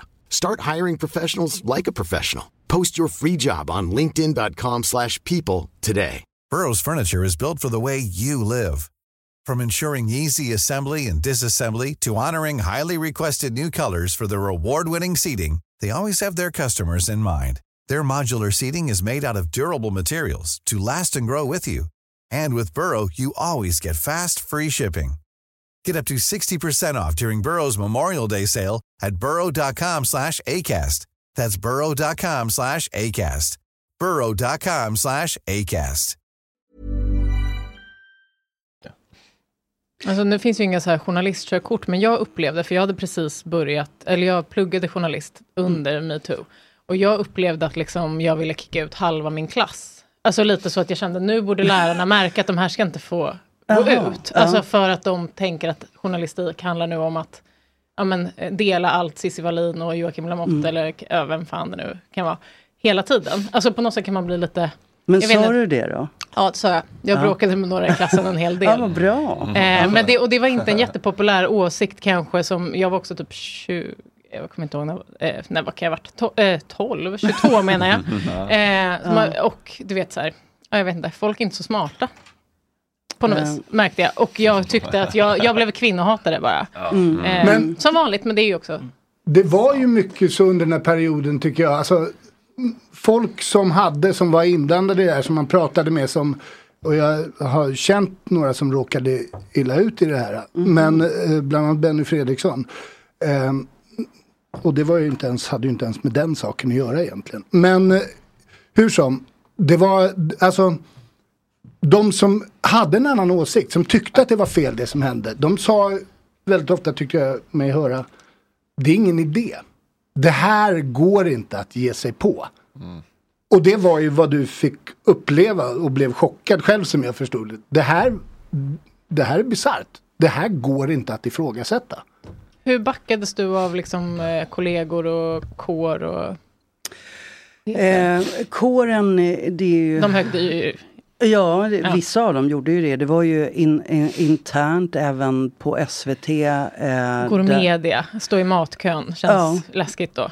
Ja, ja, ja alltså jag... ehm, när jag hade hållit på med researchen ett tag och det här började spridas vad jag gjorde och mitt namn spred sig. För det blev ju jättestort där före sändning. Så slutade jag ju gå till jobbet. Jag jobbar hemifrån. Eh, men, men jag såg ju att de som hade likat Cissi Wallins och andras inlägg om mig och granskningen före sändning jobbade ju på SVT. Det var ju saker som också mm, ja, under my- mystiska omständigheter plötsligt eh, blev offentligt fast eh, Alltså som tablåtexten för programmet. Mm. Helt plötsligt lades den ut och så var den på Cissi Wallins Instagram. Så att det, man kände ju att eh, i, i huset så, ja, så var så hade ju inte folk eh, ens rygg typ. Eh, men mina chefer på UG tyckte jag, eh, de försökte ju backa men det blir ju så här svårt. De försökte ju gå ut och svara på kritiken, till och med i Cissi Wallins trådar. Men det var ju som att tala till en vägg. Det var ju ingen som brydde sig. För att hon gick inte och ändrade inlägget. Så då följde man ju vad hon hade sagt och sen så sket man fullständigt i UG. Och hon påstod till exempel att vi hade smygfilmat henne under den här, om ni kommer ihåg, knytblus-manifestationen. Eh, och då sa hon att det var någon från UG som hade filmat henne hela tiden.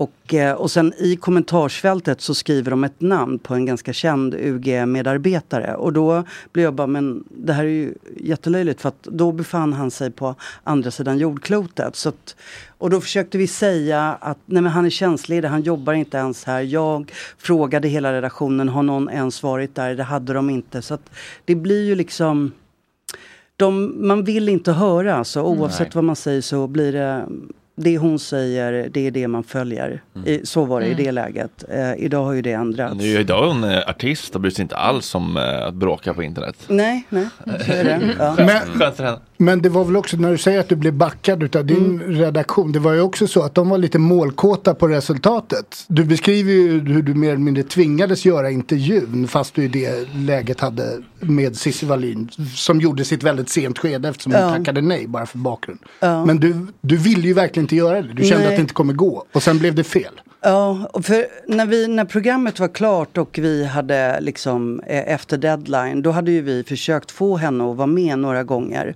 Hon hade sagt nej. Hon hade gått ut i var och varannan tidning och sagt nej, jag kommer aldrig ställa upp för Uppdrag granskning. Hon skrev det på Instagram och så vidare. Sen plötsligt eh, så hör hon av sig när programmet är klart och säger att hon ska vara med. Och då känner jag direkt att eh, nej men det här blir inte bra för att jag kommer inte, alltså Eftersom jag har tagit illa vid mig vid lögnerna som har spridits och det som har påståtts om mig så kommer det bara bli fel. Jag kommer inte klara av att göra den här intervjun. Och då försökte jag säga det. Och det här är ju väldigt sent i processen. Och då har vi möten ehm, men man kommer ändå fram till att eh, jag kan historien bäst och därför ska jag göra den. Och där...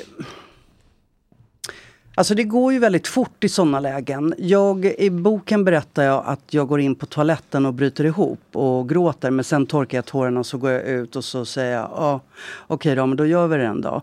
Eh, och det där det är ju någonting jag har lärt mig nu att eh, kommer det hända i framtiden så kommer jag ju säga nej. Alltså då gör jag det inte. Så det är ju en intervju som jag ångrar. Mm. Men jag vill bara också säga att det är inte så att jag eh, det blev ingen bra intervju men det är inte så att jag står och skriker eh, eller liksom eh, säger könsord eller någonting utan jag avbryter henne väldigt mycket i intervjun. Och det här klipper hon sen ihop och lägger ut på sina sociala medier.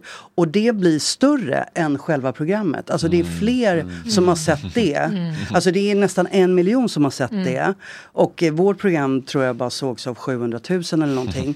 Så att det, och vissa, jag fattar inte, vissa tror att det är programmet. Mm. Det är klippet. Så att det, och det, det är ju ett klipp som verkligen har förföljt mig. Men när jag Ska vi kolla på det?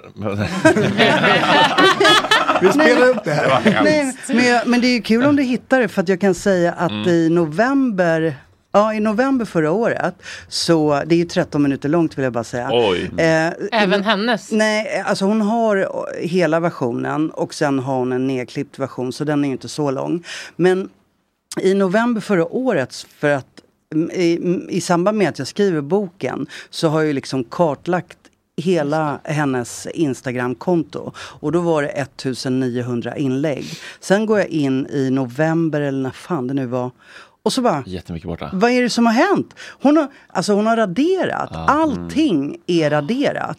Först raderade hon bara lite grann men nu är ju allt raderat. Nu är det ju bara att idag är hon ju bara artist. Ja, allt det där andra. Jo men jag har ju skärmdumpat. Bra. Jag har allt. Snyggt. Ja, ja. Ge det till haveristerna, kan jag Ja. sälja till haveristerna för 200 000. Ja det är roligt, du beskriver det, du skärmdumpade allt som skrevs. Ja. Du måste ha haft, ha ett veritabelt arkiv. ja, det kan man säga att jag har. Ja. Mm. Och jag har inte slängt den. Och jag kommer nog inte göra Större det. mapp än min gömda mapp på iPhonen. Oj, oj, oj. Ja. Myra vet vad jag pratar om.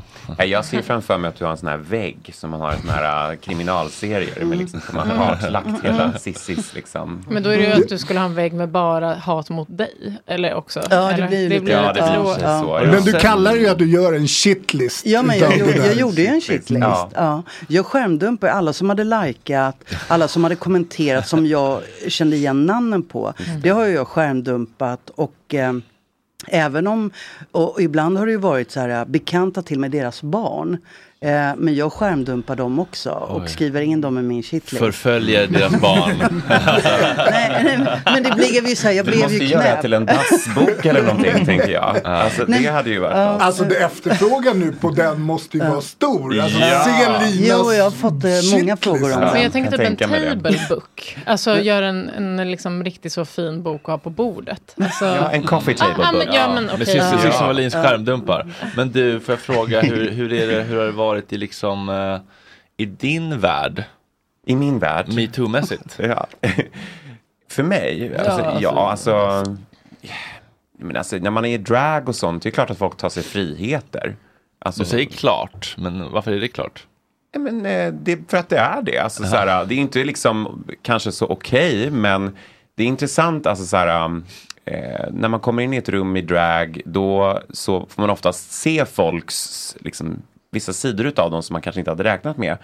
Män blir oftast väldigt obekväma och tittar ner i bordet och kvinnor tycker oftast det är väldigt, väldigt kul. Ehm, unga människor tar sig friheter och klämma på tuttarna och ta på mig mellan benen. Och, Nej. eller liksom, man är med i en talkshow och någon frågar vad man gör med snoppen till exempel. Vänta nu, Såna här Vänta, vänta, saker. vänta, vänta, vänta, vänta, vänta, Bibi. Bianca Ingrosso till Mm. exempel. Hon frågade mig i helt out of nowhere. Men vad gör man med snoppen? Liksom. Eh, så att jag ändå... Var det en olämplig fråga? Nej, alltså den är ju, det är ju en otroligt het, heterofråga skulle jag säga. Mm. Alltså så här, jag kommer in som artist och har mitt uttryck och så ska vi fokusera på vad jag gör med mitt könsorgan. Mm. Mm. Sen gav jag henne en väldigt grundlig beskrivning om vad jag gör med min snopp. Mm. Eh, så att alla i hela Sverige skulle få reda på det. Eh, och det är fine, men, men det är mycket sådana här grejer som, så här, som, som drag queen som man liksom får ta. Och grejen är så här, om en person kommer fram och klämmer på mina bröst You will bet your ass att jag kommer klämma på dina bröst också. Mm. Och oftast blir det så här, vad gör det för någonting? Så bara, men du klämmer ju på mina pattar. Ja men de är inte på riktigt. Så jag bara, men det är inte dina heller gumman. Alltså så, här, så att det är alltid så här. Kommer du anmäla de här övergreppen om 15 år och dra igång en ny våg? Nej, verkligen inte. Ja, nej men alltså, alltså så här, men, men jag har ju aldrig haft liksom en, en, en liksom sexuell grej i drag. Alltså så här, det är Nej, inte nej. riktigt min, Nej, min nej. grej, min kopp te att liksom Nej, nej. ha Men man kan ju ändå bli liksom uh, illa berörd av att folk tar på ens privata Nej, alltså jag blir inte riktigt det. Jag är så van på något sätt. ja, jo, liksom. Man kan ju också bli van av att typ få stryk som barn. Det är så, du, du, du tänker så här, den som ger sig in i leken. Exakt så. Men Nej, men sen ibland blir man ju är bara det glad att någon vill ta på Ja, men, ja, Nej, men, det är det är Cissi Wallin och alla tjejer och sen också tacksamma. så här, jag är oftast i drag så oftast så här, i sammanhanget så är jag oftast oftast onyktra människor på en klubb och lite så här. Men det är givetvis är klart ibland. Jag tycker faktiskt att det är värre när folk ska ta på mig ansiktet. Mm. Det tycker jag inte om. För att om någon klämmer på tuttarna och tar mellan benen då är det så här. mm, Ja okej men vi kanske ska liksom börja med att gå ut och käka lite middag innan du gör det. Eh, men, men om någon tar på mig ansiktet, det tycker jag inte om. Helt obehindrat. Eller någon bara, men gud du har fransar på dig. Alltså, Aha, det är oj, det liksom, hade jag gjort. Det, Jag hade där är det det var... too Nej, jag har inte, liksom. inte dragit av lös, utan mer om det ligger en så här lös Ja, i det ansiktet. kan man ju kanske göra. Eller så, nu har en frans på kinden, man kan säga så. Ah, men liksom, när folk ska Mm. ta på en i ansiktet, det tycker jag är Det är mer jag är privat, jobbigt. Ja. privat sfär än... Men det är en annan grej, liksom, så här, om, någon, om någon är fullt känner sig fri. För många, man släpper ju också fram en slags frihetskänsla när man kommer in i drag. Vissa Mm. blir så här, wow, tycker det är skitkul och man liksom man, man träder fram på ett helt annat sätt. Mm. Och det är ju härligt. Då är det okej tycker jag i det kontextet. Men när det blir ah, fan en snubbe utklädd till tjej, gud vad roligt, nu ska jag ta på dig och klämma på dig. Då är inte jag en del utav det som vi har kommit överens om, utan då är jag ett objekt som du tycker är kul att Mm. göra narr utav. Och där faller vi in under liksom, ja, lite mer De är ju av- tyvärr så mot liksom tjejor. Ja, och det är också intressant att, så här, att ehm, jag har ju vänner som är drag kings och det är Mm. alltså då kvinnor som klär ut sig till män. Eh, och de blir ju inte utsatta för de här grejerna. Medan jag som drag queen blir det. Och det var väldigt intressant. Mm. Alltså en intressant återspegling. Sen är vi ju alla utklädda på ett eller annat sätt. Men det är spännande att vi drag queens får ta att det emot beror? Nej men jag tror att det handlar om eh, Nej men för mig blir det bara så här återspegling utav vad som är okej att göra mot en kvinna versus vad som är okej att göra mot en man. Alltså Mm. om vi ska vara helt krass, helt ärligt talat. Mm. Fan vad intressant. För att Mm. jag, vi, vi hade på, på SVT i samband med att uh, metoo briseras så skulle SVT värdegrundssäkras i spåren av metoo. Och då skulle alla få berätta vad de kände och tänkte och sådär. Och då hade jag en, en, en manlig kollega som berättade, han har skägg och han berättade hur kvinnliga chefer Alltså när han står vid kaffeautomaten kan någon komma fram och smeka Mm. Mm. skägget. Alltså, åh du har så fint skägg. Eller om man har en lite stor mage så här, mm, din lilla mage. Det gör man ju inte. Alltså, det är så stört. Det är verkligen stört, det är det verkligen. Jag tyckte det var, ja. Mm. Nej men sen är det också så här, jag har ju å andra sidan väldigt mycket liksom svängrum i hur jag uttrycker mig i drag i vissa kontext som jag aldrig skulle kunna komma undan med om jag inte var i drag till exempel. Mm. Ehm, mitt sätt att liksom objektifiera män på ett skämtsamt sätt. Eftersom att de så villigt vill ob- objektifiera mig som dragqueen. Så att det finns alltid det här utbytet utav att nu kommer jag undan med massa grejer som jag aldrig skulle komma undan med annars. Mm. Och likadant för dig. Lite som på liksom, eh, Finlandsfärjan, internationellt vatten, blå reggskyltar gäller. Mm. Ja, exakt. Och jag har gjort många gigs på Finlandsfärjan, det kan jag lova får jag bara dig. fråga Thomas, Thomas, som, Thomas som kom in här i morse och liksom drog en anekdot om Keve Hjelm när jag sa att jag hade haft hjärnblödning. Kan du bara dra den lite kort, få en kontext för din liksom Jaha, ja den där, det där, nej men det var när du sa, då kom jag på Keve eftersom du sa att du hade återhämtat det. Så vidare. Han ringde, Keve krökade väldigt mycket under en period, för er som inte vet det, en av våra största skådespelare. Eh, genom tiderna, kanske. Men eh, han är tyvärr borta nu. Men eh, han, han jobbade på Dramaten och skulle ställa in en föreställning och så Mm. ringde han och han hade väl krökat och sa, fan eh, vi måste eh, ställa in idag. Jaha, vad, vad är det då? Nej, jag har fått hjärnblödning. Och de blev ju alldeles spaka liksom. Vad fan, har du fått hjärnblödning? Alltså det här är ju en jättegrej. Nej, lugna ner dig, jag kommer imorgon. Men eh, det jag tänkte på är eh, du som har jobbat inom teatern. Mm. Den har inte heller varit helt förskonad. Nej, det kan man lugnt säga. har, du, har du sett någonting genom dina år? Alltså ja, men alltså. Ja, det finns många grejer jag kan berätta. Och faktiskt också grejer som man som ung manlig skådespelare blev utsatt för. Ja, såklart. Eh, men eh, framförallt, alltså utan att gå in på massa fallbeskrivningar eller sådär. Utan att hänga ut folk. Int- intressant är att det, var- alltså det var, en, och det är viktigt i den här metoo-grejen, alltså det var ju en helt annan värld. Och alltså, ja men alltså det var helt andra normer och när man då går tillbaks med dagens unga upplysta ungdomsögon och ser på den tiden, alltså vi alla Nej. Skulle liksom kunna både hållas ansvariga och betraktas som offer eller hur du vill vända och vrida Jag på tycker det. det var någon komiker som sa den här liknelsen angående gamla skämt med komiker. Att eh, nu har vi ritat om planen. Schyffert. Men, ja, men det, han det från någon amerikan också. Så att det var inte hans, uh, visade det sig. Eh, så jag vill inte credda honom. Eh, men eh, nu har vi ritat om eh, liksom, tennisplanens linje. Nu går de mycket snävare. Men då kan inte bollarna som slogs för 20 år sedan falla utanför. Nej, För precis. Men jag skulle det vilja att bollarna slås väldigt eh, mycket utanför fortfarande. Det är bara att det liksom... Jo, jo, men därför, jag säger ju inte att det är fel. Det där, det där behövdes verkligen. För det var ju fruktansvärt som vi betedde oss och vad som var helt normalt. Så att säga när jag var ung. Men det betyder, inte att det var rätt. Men det Nej. det var inte så orimligt att folk inte reagerade på Ja, det. ja men det är för som att vi stiftar nya lagar och så går vi tillbaks tio år och dömer alla som bröt mot den då när det inte var olagligt. Mm. Det, det, är ju, det är ju det. Sen så givetvis gamla, alltså riktiga saker, grova saker som har hänt. Det är väl bra att det får komma upp i ljuset. Men när man går tillbaks och liksom dömer beteenden som man bara skolades in i. Det är så här man gör. Det kanske till och med förväntades. Men några- Eller man kände det i alla Men fall. några juicy exempel Thomas vore kul. Att du inte nämna några namn. Jag har faktiskt blivit utsatt, jag ska säga en sak som jag blev utsatt för som om jag hade varit kvinna hade varit väldigt grovt. Eh, jag var manusförfattare, jag skrev en tv-serie och första gången, en av cheferna för mig då på ett av Sveriges största produktionsbolag eh, och producenten som också var kvinnlig, hon tog ut mig och min polare som skrev den här tv-serien på en eh, festmiddag liksom, eller så här. Och jag var ny i tv-branschen då, liksom så här, hon var en makthavare. Eh, vi blev fulla. det, vilket inte chockar någon som kan min historia. Men vi hamnade på efterfest då. Varpå den andra kvinnan drog iväg med min kompis. Jag däckade. Och vaknade av att den här andra kvinnan som var en chefsperson till mig hade tagit av mig brallorna och inledde en sexakt med mig. Det här hade ju varit en ganska grov våldtäkt. Det får man säga. Eh, nu var det, jag ska inte liksom säga att jag blev traumatiserad av det. Jag bara garvade åt grejen efteråt. Eh, men... Men vad alltså- gör du när du vaknar? Vad sa du? Vad gör du när du vaknar? Och... Ja, det här, det är, för jag, jag bara säger vad, liksom typ vad som händer. Alltså, jag var ju packad och kanske hade tagit något annat också. Och hennes, kom, hitta upp den. hennes kommentar, tar, alltså rent, hon satt ovanpå mig. Hon bara, ingen jävla ångest nu sa hon. Så jag bara lät det gå. Och sen så tog jag på mina grejer och gick. Och sen träffades vi på jobbet nästa dag liksom. Oj. Eh, och ingen kommentar. Ehm, och jag har tänkt på det där mycket när det här kom upp. Det är inte så att jag har tänkt på det genom livet för det är fullständigt. Dä- Däremot när sådana här saker har kommit upp så tänker jag, fan jag har blivit klockrent våldtagen en gång.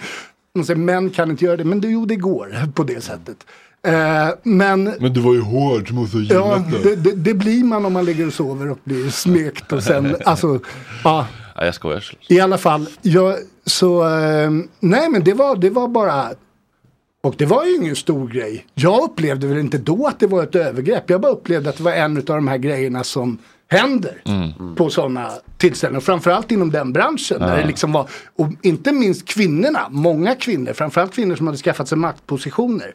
För dem, vilket är en annan debatt, antog väldigt mycket att bli som grabbarna. Som de manliga cheferna. Så de var ju väldigt utåtlevande och som ung och ny så var man ju också liksom, man ville ju kunna leva in, eller vara en utav gänget så här liksom. Så det var, eh, det, det var en grej. Och det, det är liksom, det är ett exempel på, alltså just den där kommentaren, ingen jävla ångest nu. Och så dagen efter på jobbet liksom, inte ens en liksom, tillstymmelse till någonting. Så det, Pratades aldrig om. Nej, jag och min polare, alltså det, han är tyvärr också borta nu, men nu är min, han som jag skrev tv-serien med min bästa vän sedan barndomen och vi höll ihop genom livet tills han gick bort i mitt vardagsrum. Men vi pratade ofta om det och garvade åt det. Fan, vi blev ju riktigt överkörda. Fan, du blev ju våldtagen liksom. Han gick hem med den andra. Och så, så här, det var, och de här tjejerna var ju dessutom tio år äldre än oss typ. Liksom, eller, så här. Det var ju, ja, det, men eh, det, det där var en sån här, det var shit happens liksom. Och det, det hör ju till saken att jag var, det var verkligen inte en kvinna jag skulle välja att vara med. Mm. Hur såg hon ut? Ja, det- Och, vad- och, vad- och vad hade det du på dig inte- för utmanande Inga byxor tydligen. Vi, vi, vi, vi släpper det. Ja.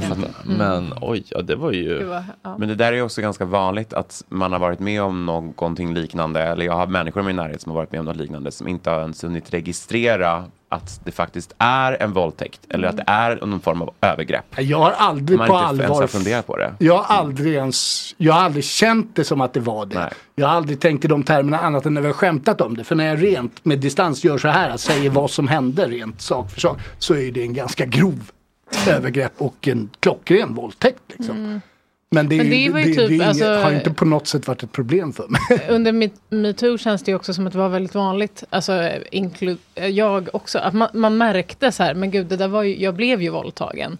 Jag har inte riktigt kallat det för det, jag har sagt att så här, ah, det där, de där två killarna hade inte bett om lov samtidigt och har ju hej och, alltså du vet att man kanske har mått dåligt jättemycket över något och gått och haft ångest som bara, nej men det, det är ju en våldtäkt. Alltså ganska, ganska många sådana grova exempel. Inte typ att man kanske är, det behöver inte vara med någon man ens har känt eller någonting, men man har inte fattat Mm. att det var en våldtäkt förrän typ metoo kom. Mm. Det känns som att det var väldigt vanligt att man liksom, folk gick igenom traumat igen då på ett nytt sätt. För man typ, mm. ja och, men istället för att gå tillbaka och tänkte fan sättet vi levde, hur vi betedde oss mot varandra var för jävligt. Mm. Så väljer man att sätta fingret på vissa personer.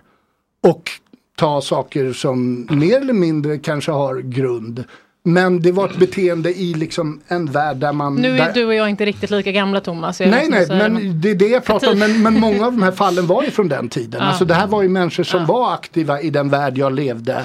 Samtidigt som mig. Ja, som Så var- jag beskriver hur det var då. Det är det jag menar. När yngre generationen kommer, när ni kommer med era upplysta ögon. Och det är jättebra. Men när ni dömer vad vi gjorde för 30 år sedan. Så blir det väldigt svårt att Mm. hantera liksom. Mm. Sen så finns får man det ju fall som skilja verkligen... på liksom Kevin Hjelm nyper en aktris i rumpan i på Dramatenhissen. Vad som hände, jag kan säga vad som, hur det gick till på Dramaten för 30 år sedan. Det hade vi nog kunnat fängsla halva ensemblen liksom.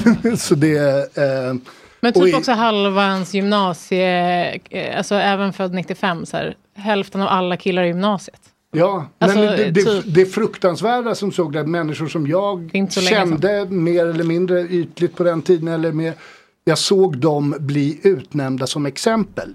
Alltså varje fall som dök upp skulle jag kunna nämna hur många som helst som hade gjort något liknande. Men de blev utvalda och de blev sy- symboler. Mm. Och man på något sätt tycker de förtjänar det. Alltså, hur i, alltså det, det, det kändes väldigt orimligt. Men I många fall. Jag, jag bara tänker, jag tycker det låter som en helt sjuk och fruktansvärd historia som du eh, berättar nu om vad du var med om.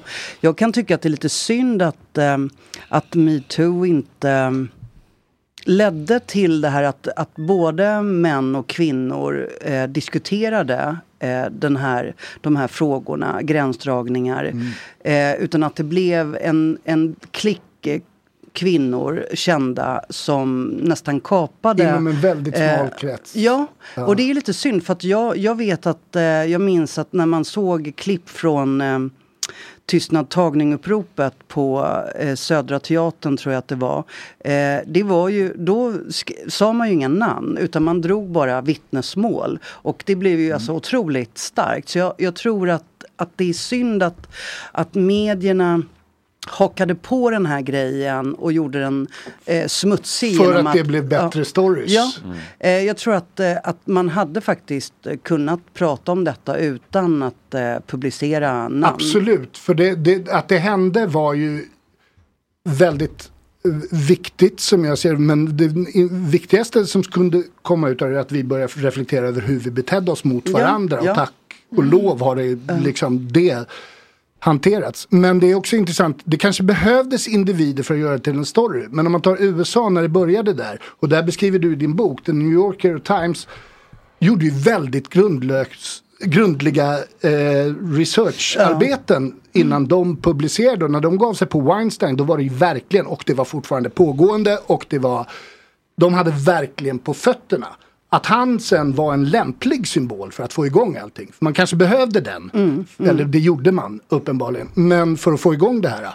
Men det var ju, det går ju inte att jämföra med de som utpekades i Sverige inom den. Nej, att, att Hur Expressen det och. Svenska Dagbladet bara jobbade nio dagar med granskningen av Virtanen. Det är ju ett skämt. Det säger ju väldigt Ja, mycket det, om det, hur det, tunn det är den var. ju galet på vilka premisser de Ja. publicerade. Och att de inte heller hade läst den nedlagda förundersökningen. Det är ju också... Ja. Hur, eh, förlåt, men när, när programmet hade visats, vad Mm. hände då? Eh, alltså det, eh, det var väldigt mycket som hände för att eh, tre dagar före sändning så... Eh, det är så jobbigt att man hela tiden kommer tillbaka till Cissi Wallin. Men Cissi Wallin la i alla fall upp ett inlägg tre dagar före sändning där hon eh, påstod att hon hade fått eh, kännedom om att jag och Fredrik Virtanen var polare. Och det här gick så långt så att hon till och med insinuerade att eh, det fanns bilder på mig och Virtanen när vi sitter och dricker öl. Får jag fråga, Har hon, har, har hon alltid hållit sig helt till sanningen, Cissi Wallin? I det här fallet så ljög hon ju. Ja. Här ljuger hon. Mm. För att eh, jag hade ju inte träffat Virtanen eh, före jag började med den här granskningen.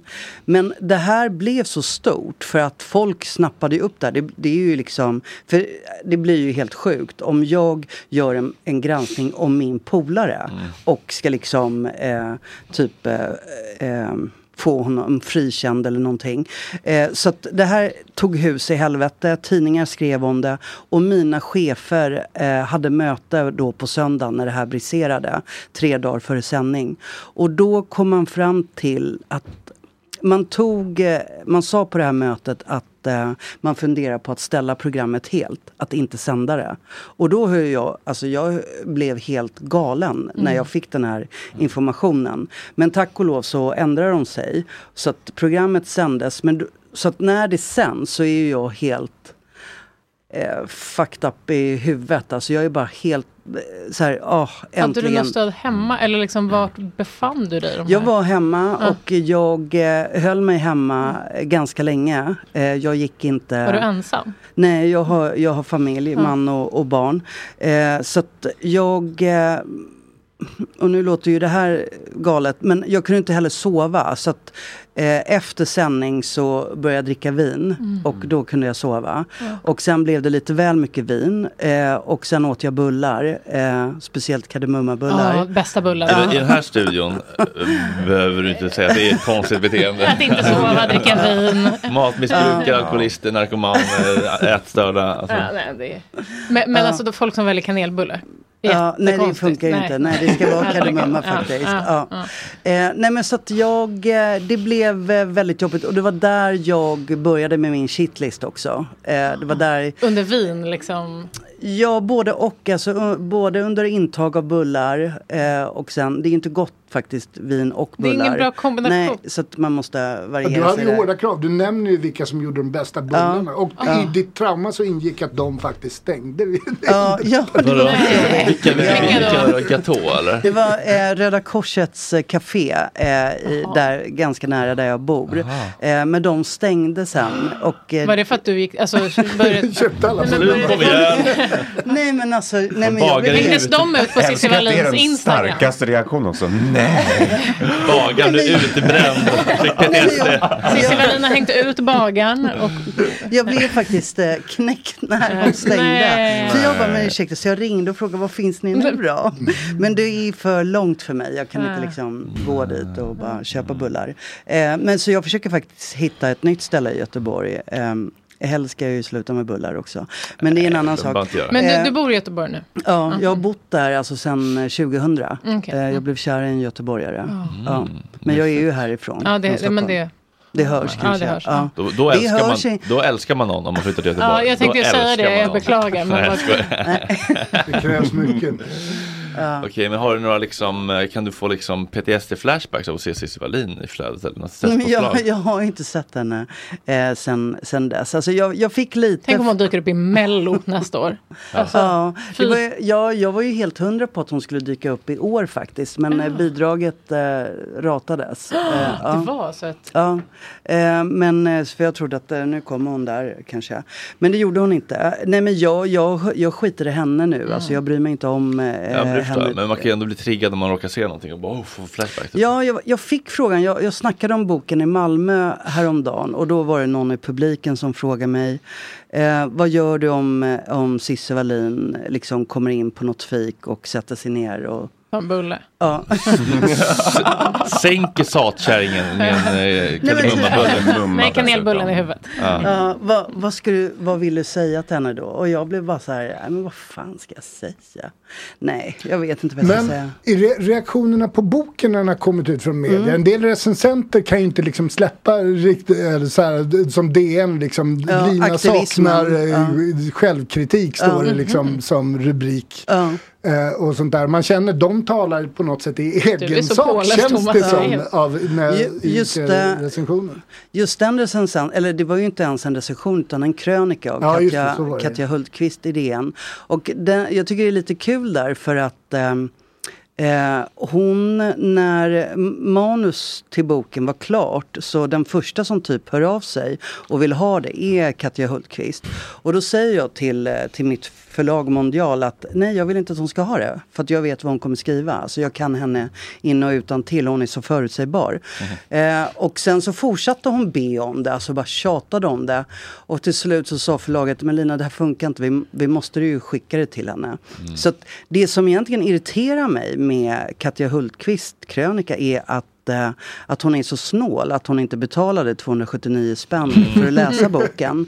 Eh, och sen så tycker jag också att, eh, att krönikan är det, jag tycker att det, det blir bara löjligt eh, när man eh, säger att jag inte idkar självkritik när hon inte ens berättar att tidningen hon skriver för får kritik i boken. Att hon inte ens berättar det.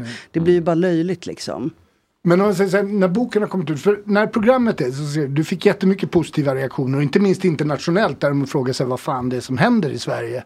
Eh, och, men då, då beskriver du hur du bara reagerar på de negativa. Det kan jag känna igen från saker man har gjort recensioner. Du kan få hundra bra, en dålig, Ja. den går du maler. Ja. Men är det likadant med boken? Alltså för många har ju betonat hur viktigt det här var och liksom allting. Men det är en del sura eh, Ja, reaktioner. Har men- det varit samma reaktion för dig? Nej, för att det lite grann bekräftar eh, det förakt jag känner för stora delar av min yrkeskår. Att eh, vissa, de kulturrecensenter som eh, har skrivit lite sura recensioner jobbar ju för tidningar som jag eh, kritiserar i boken. Eh, sen tycker jag ändå att det hedrar Svenska Dagbladet hade en jättefin recension. Men, men jag tänker så här lite grann att jag, jag kan ibland känna att kulturrecensenterna i det här landet är lite världsfrånvända. Att det är som att de inte lever eh, här. Eh, utan jag vänder ju mig till typ eh, det som kommer till mig personligen. Alltså mejl, eh, sms, telefonsamtal och framförallt ljudbokstjänsterna. Där får jag ju eh, alltså hyllningar eh, och blir så här otroligt eh, rörd när jag läser dem. Och eh, det, det bästa betyget tycker jag var att en av de feminister som var med i det här drevet mot mig, Kajan Andersson, eh, hon hörde av sig och hade läst boken på typ tre timmar. Och, eh, och hon liksom skickade en lång ursäkt till mig. Och sen så publicerade hon något på Insta och så snappade Expressen upp det. Så jag, jag bröt ihop när hon hörde av sig för jag trodde aldrig att det skulle hända. Och jag trodde inte heller att jag skulle bli så berörd av att, eh, att man säger förlåt. Eh, men, men det var... Det är ofta allt vi egentligen behöver. Ja, Att man ja. säger förlåt, jag gjorde fel, jag är ledsen. Ja. Att man har lyssnat Ja. framförallt. Ja, och att man kan skilja på att man faktiskt tycker att det som hände med hela metoo-rörelsen var en jävligt bra grej. Men att det begicks väldiga övertramp. Och sen i slutändan så var det inte sådana som gjorde det du gjorde och det du gjorde mer kanske de flesta. Men som gick på sakfelen som faktiskt svek rörelsen. Utan det var ju de som missbrukade den. Folk kan alltid öva på att bli bättre på att hålla fler tankar i huvudet samtidigt. Ja, det är en, Nu det, undrar det jag om du skulle vilja göra en utmaning. Oj då. Ehm, Ta på dig hörlurarna. Jaha. Nu blir det Nej, men fan vad under läskigt. Det här har pressure. hon inte... Ja.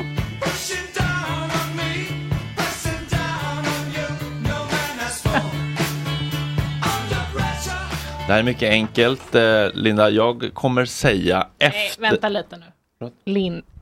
Vad sa du? Lina? Jaha, jag tyckte du sa Linda. Ja, jag, jag, jag, jag sa fel, jag sa fel. okej. Jag gör fel ibland. Ja. Jag, jag har haft en hjärnblödning. Ja, förlåt. Jag, säger efternamnet på en journalist med eventuellt inte jättelåg svansföring och du säger förnamnet på denna journalist med eventuellt inte jättelåg svansföring. Är du beredd? Mm, En mm. minut börjar nu. Geo, Jan, Kadhammar, Peter, Liljestrand, Jens, Wolodarski, Peter, Berg, eh, Karina, ja, det kan man nog kanske säga, Restlund, Kristoffer, Bergman, nej, Cantwell, eh, Orsin, Staxon, eh, Britt, Persson, Nej. Chibi. Martin. Rödö. Bibi. Laul. Robert. Niva. Eh, Erik. Bank. Eh, nej, vad fan heter han? Nej, Simon. Simon. Oh, ja, snyggt. Svensson. Mm, Nej. Törnqvist. Eh, nej, Werner. Björn. Nej, förlåt. Rätt. Verkligen. Ja, eh, både Jack och eh, Björn. Alltså, det här var ju wow. fantastiskt bra.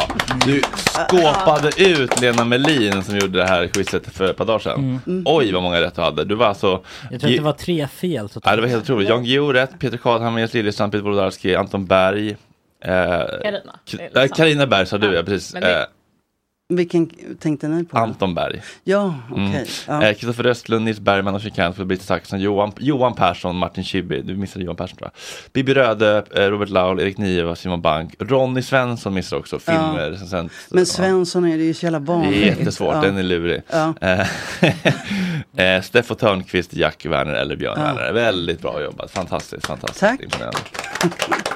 Otroligt faktiskt. Okej hörni, nu är det fredag. Ska vi gå ut på en liten ljusare ton istället? Ja. Eh, ett jätteintressant samtal. Spännande, drabbande, skakande. Mm. Spännande. Alltså, jag är sugen på bullar. Ja. Ja, man Jag är är sugen på, på almonds. Firar du kanelbullens dag väldigt intensivt? Nej, men det är Nej, Ja, just det, kardemumma. Det, det har ingen dag. Nej, tyvärr inte. Men jag, jag gillar ju semlor också. Ah. Det är gott. Ja. Med Eh, Men till vinet då, vad vill du hälsa då? Mm. En fredag så här. Mandlar. Ja, faktiskt. Ja, det är gott. Men man vill ju ha dem med mycket så olja och salt på, Ja. inte Och sådana inte- som va? Schuterman får. Nej, nej, inte bara tre. Exakt. är, du en, är du en vintjej? Ja, men nu har jag Ja, det, det är. Och jag gillar ju mest eh, vitt vin. Asså? För jag, jag tycker jag blir så trött av rött. Man blir ju det. Men sen, det är ju svårt det här. Eh, sen nu har jag börjat med en grej att jag har lite sodavatten i det vita vinet. Lite dagens. Ja, det är så den heter. Ja, dagens heter det. Mm. Och jag tror att det Blandar du det med liksom någon boxig då? Eller för att det känns så tråkigt att hälla vatten i sitt... Eh, Chablis? ja, det, Ja, det, igår blev det faktiskt fel för igår var jag på Gyllene Freden och så sa jag så här, ja vitt. Och, eh, och då trodde han att ehm, jag ville ha liksom det dyraste de hade och det var typ det jag fick. Nej. Och sen så sa jag, och så oj, väl, så får man sodavatten. inte göra. Nej men jag fick den där. Eh, säga här i och så hällde jag sodavatten i det, det blir ju lite kul. Så nu måste jag tänka... ketchup på noxfilé. Ja, men precis, lite, man får ta Det var inte cola i alla fall. Nej. Som du hällde i. Nej, Nej, nej, eller. Fanta i Det är klassiska dissen liksom. Att man ska visa det som vaska men man dricker det istället. Jaha. Man, man beställer in svindyrt vin och så häller man Coca-Cola. Men är inte det rött vin då? Det har jag ingen Ja, aning om. nej. Jag har det inte gjort väldigt, det. eh, Fast alltså, sånt där är inte säkert, ibland är sånt där, alltså eh, min pojkvän har introducerat Klara för mig, Fanta och öl. Jättegott. Nej, Ja, okej. har du smakat? Men jag kan inte dricka öl, jag tycker öl är så jävla äckligt. Men Fast tycker tänkte du ändå- att det börjar- Det är som, verkligen som granskande ingen journalist ska du ha belägg innan du tycker saker. Nej är men, inte nej men jag drack öl som fan tidigare men sen 15 år, jag kan inte, alltså jag tycker det är så äckligt. Alltså, jag dricker bara bögöl. Cider. Mm. Böl. Är det bögöl? Bögöl, ja. Det är som en öl fast lite sötare, lite fruktigare. Sen finns det ju Shandy också. Det är öl och Sprite. Oh, Ja, jag vill testa allt. Men alltså, Men en man häller bara, en, en, det, det ska bara vara en topp av Sprite. Alltså, man har en öl, tar man tre stora klunkar, sen fyller man upp resten med, med Sprite. Har du, eh, Thomas, har du, jag har ju själv liksom dabblat med det där, hade ju svårt att liksom försonas med tanken på ett helt liv utan substanser. Har du liksom, var är du i, den, är det så här, kan jag komma testa någon gång igen eller så här, nu, är, det- nu räcker det? Jag ser det som min strategi, den är inte originell för mig, att inte hålla på att tänka så. Att ta livslånga beslut är omöjligt. En dag i taget. Utan det, ja, en dag i taget, även om jag inte gillar de där jävla A-klyschorna. Men eh, att hålla på och tänka sig, kommer jag aldrig få göra det? Kan jag åka, resa dit? Kan jag göra? Allt vad det Det inkluderar så stort livet att ha varit. Mm. Det, det går inte att hantera. Nej. Det är en press på sig. Så jag, jag, jag funderar inte i de termerna. Överhuvudtaget. Jag är medveten om att statistiskt sett så är sannolikheten för att jag trillar dit någon gång väldigt stor. Och jag skiter i det för det handlar inte om att trilla dit eller inte. Det handlar om att, hur man tar sig ur det. Mm. Eh, Det är liksom en del av processen. Så det, det där är, jag gillar inte den där ah, livslånga, liksom, att som man svär en ed till en munkorden. det är inte min grej. Däremot är vad man häller i, om jag går tillbaks till min tid, alltså Mm. där att hälla i öl körde jag handsprit med det. Det var jävligt, Nej. för att få lite sting. Mm. Men jag har aldrig provat med vin, undrar hur det skulle vara. Det känns som att det var, blev också jättelätt under corona ju. Att man bara kunde gå in på ett apotek Det och var, det, var, det var katastrof för alla alkoholister. Ja, jo, men man märkte nästan lite det. Fri bar. Ja, men, Jag var, jag, var, jag var nykter var på under... någon så här betaltoa att någon sprang in efteråt med en kopp. Alltså, jag, jag, jag var ju nykter under hela pandemin. Då Åh, hade jag ju nej, nyktra till. osis. Ja. Så, nej men så grej, men jag fick be om, som på jobbet så ställde de fram handsprit. Och jag sa så här, det är så här, när jag känner lukten så är det skitjobbigt. Eh, så, Ja, du blir triggad, då luktar det nubbe. Framförallt Ja, kanske de så här bränner Jag är man partykväll, för fan. Nej men det var, det var, eh, det, det var så. Jag var på ett så här, eh, behandlingshem nyktert där och då i, under, i början precis när det kom befann jag mig där. Och då skulle alla använda handsprit men personalen var ju tvungen att stå och hålla i flarrorna liksom. och ha det Och så inlåst. börjar den slicka så på händerna. Eller hur? hur Nej, liksom? nej, Nej. utan man dricker ju, det är Ja, ja. helt okej. Ni gjorde ju en test här eh, efter att jag var här förra gången. Gjorde vi? Kommer du inte ihåg det? Smakade vi? Praktikanterna gjorde det. Drack vi då eller? Ja, Inte du, men Nähä. han gjorde.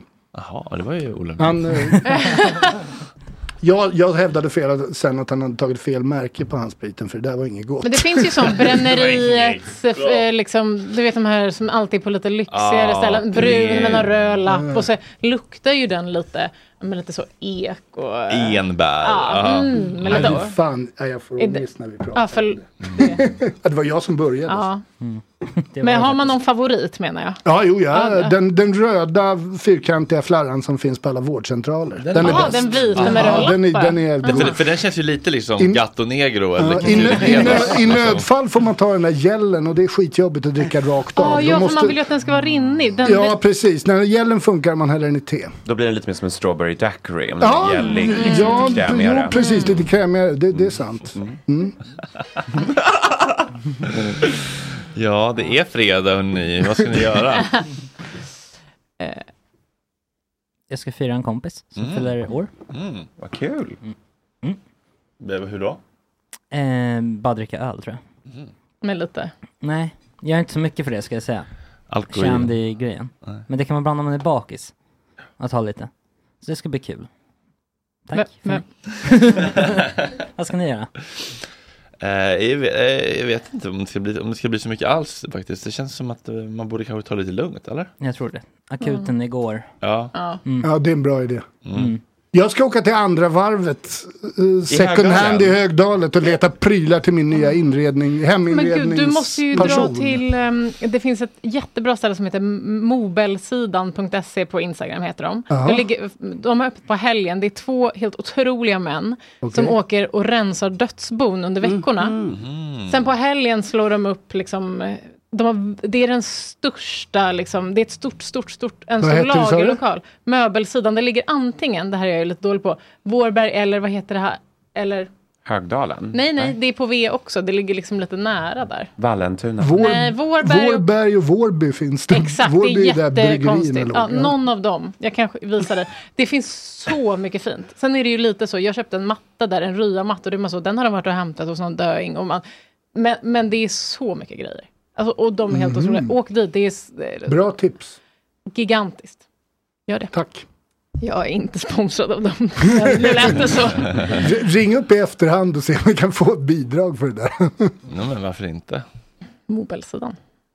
Men andra varvet är faktiskt bra. Mm. Jag har varit där flera gånger. Jag älskar ju handla liksom Det var flera år sedan jag var där men... eh, Ja, de har väldigt bra grejer. Ja, jag ska uppträda på Backdoor ikväll. Kul. Eh, med min första show efter vinsten. Oj. så eh, det ska Wow. bli jätteroligt. Hur laddar man upp efter, eh, inför en sån? Ja, jag har ju skrivit en ny låt som heter Hordans fram med poppersen. Nej. Mm. Kan vi få ett litet... Nej, utan den, den ska inte släppas än. Man får komma dit och titta. Men sen har jag även gjort en mer, mer barnvänlig version eftersom att eh, det verkar som att Sverige tycker att vi drag queens nu är barns bästa kompisar. Så jag har skrivit en ny version som heter Groddans fram med popcornen också. Ja. Som jag kommer lite mer barnvänlig. Så det blir kul. Mm.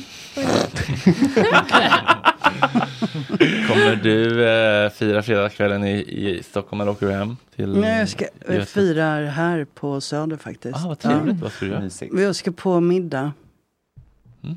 Vill... Vill ju veta På vad du ska för adress så att vi inte blir bombhotade av Cissi Wallin och hennes ragator till Nej, men häxor. det är, eh, nej men herregud, de kanske lyssnar. Eh, nej men det är, det är faktiskt, eh, det ska bli väldigt spännande. Jag blev inbjuden, alltså när boken kom så blev jag uppringd eh, och inbjuden till en, eh, ska man kalla det, en hemlig klubb av något slag. Oj, med, Du, Horace Engdahl. Fredrik Virtanen.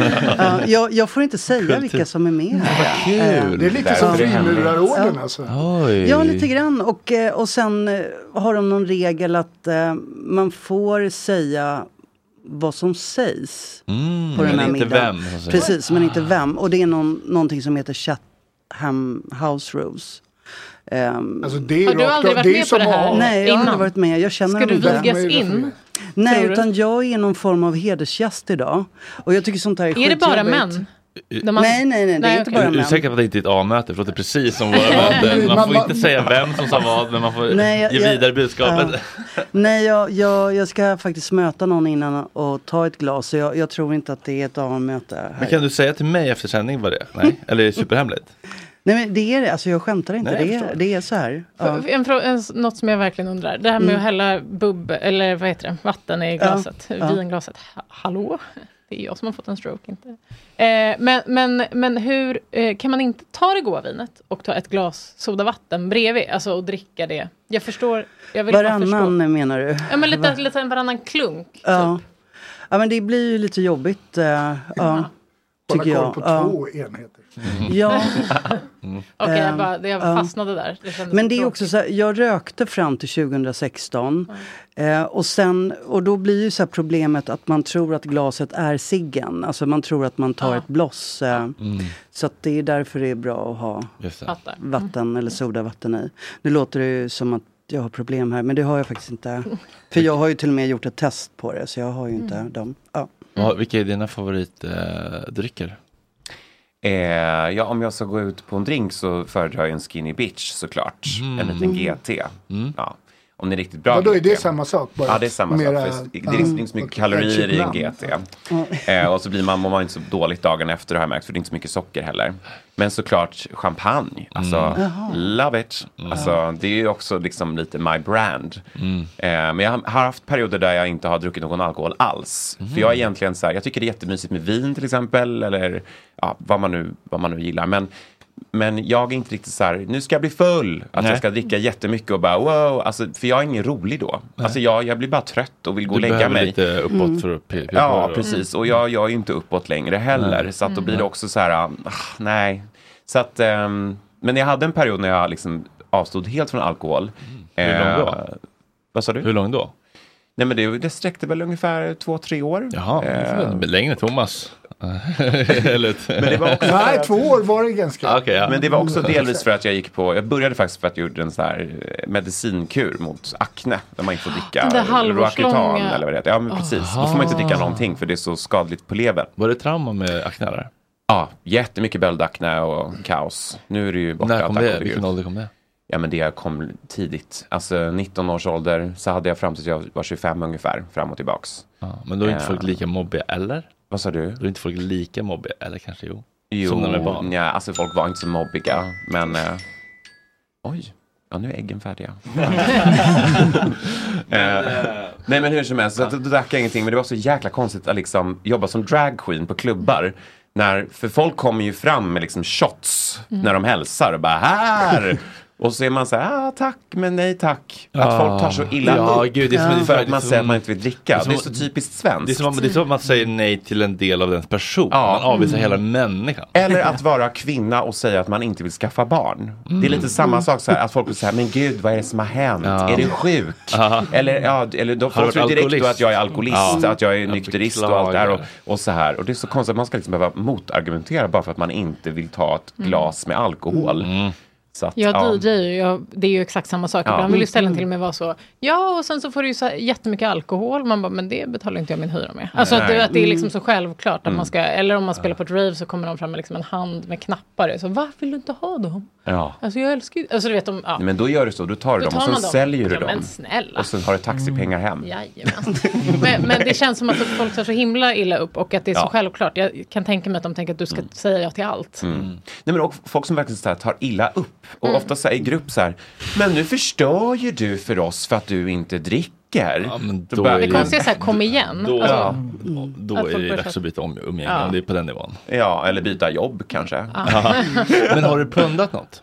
Som Eh, jag och Thomas har. Ja, ja, absolut. Jag har ju pratat om det i Drag Mm. Race. Mitt drogmissbruk och sexmissbruk och alltihopa. Så det har jag ju varit igenom. Absolut. Mm. När, när började det ungefär? Nej, men det tog väl sig an... Ja, det är svårt att säga när det liksom gled över till ett problem. Mm. Ja, det Ehm, börjar ju kul. Liksom. Det börjar ju alltid roligt liksom. Mm. Ehm, men det blev ju väldigt destruktivt där 2016, 2017 någon gång. Då var det mycket. Liksom. Men jag levde ju så här dubbelliv. Så Mm. det var ju ingen som visste om. Ah, du skötte det utan, som- utan jag gick upp på scenen och sjöng och uppträdde för flera hundra pers och gjorde mina grejer och höll på. Ingen visste om det här mörkret bakom. Liksom. Inte mina Mm. polare, inte min familj, Men ingen vem, alls. vem pundade du med då? Ehm, bland annat liksom, ja men det var ju olika killar liksom. Ja. Alltså det var ju, det var ju extremt kopplat till sex. Mm. Alltså så. Så att eh, om jag inte hade sex, eller om jag hade sex så var jag hög. Om jag var hög hade jag sex. Mm. Och sen så tog den där höga delen över vardagen mer, mer, mer, mer, mer. Mm. Eh, så det blev också en prestationsgrej. Att så här, man ska, vara, man ska vara smal och man ska vara snygg och man ska hinna med tusen grejer. Och återigen det här med att vara drag och göra allting själv. Och folk ser på en som liksom en perfekt gudinna och bla bla bla. Mm. Men bakom allt det här så var det liksom kaos. Liksom. Eh, och sen fick jag en psykos. Och det var så jag tog mig ur det. Det var så pass traumatiserande eh, att vara där. Så att då blev jag liksom tvungen att get my shit together. Eh, men jag sökte inte hjälp för det förrän typ ett halvår senare efter jag hade jobbat mycket med mig själv. Men det var ju också typ Alltså mina föräldrar så här, de fick inte göra på någonting förrän liksom två år senare. Så kunde du säga när du hade fått psykosen, du sa att du inte berättade för folk, men visste folk då? Alltså tog du hjälp av någon i din närhet? Nej, eller jag, jag vill minnas att jag berättade för någon liksom, som var medveten om mitt, mitt destruktiva beteende. Men det var ändå liksom... Nej, jag kan inte säga att... Du fortsätter leva det- dubbelliv Jag fortsätter leva som- dubbelliv. Mm. Men det var också så konstigt att liksom ha avtändning och försöka liksom få reda på hur fan jag ska lösa det här. Och, eh, så här, vara i sociala sammanhang igen och inte veta hur fan man ska föra sig bland folk. Mm. Alla de här uh, konstiga grejerna. Och kommer folk sa så här, gud vad konstig du är. och så bara, ja, jo. man vet liksom inte. Men sen så fick jag ju, sökte mig hjälp till Södersjukhuset faktiskt. Eh, och det gjorde ju saken både bättre och sämre. För det var första gången jag fick reflektera kring att ja, men just det här med drogbruk kanske inte är så jättebra i den här längden. Ehm, det var första gången någon som var så här, det här kanske inte är så bra för dig.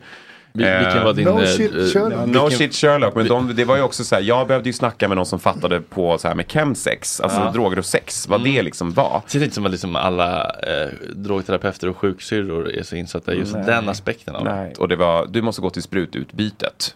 Fast jag ändå hade varit liksom nykter i flera månader och var redo för att prata om vad det här berodde på. Det var ju Mm. där jag ville komma in. Mm. Så då blev det ett återfall istället. Där det kraschade ännu hårdare än vad det gjorde från början. Och då sökte jag hjälp i RFSL istället.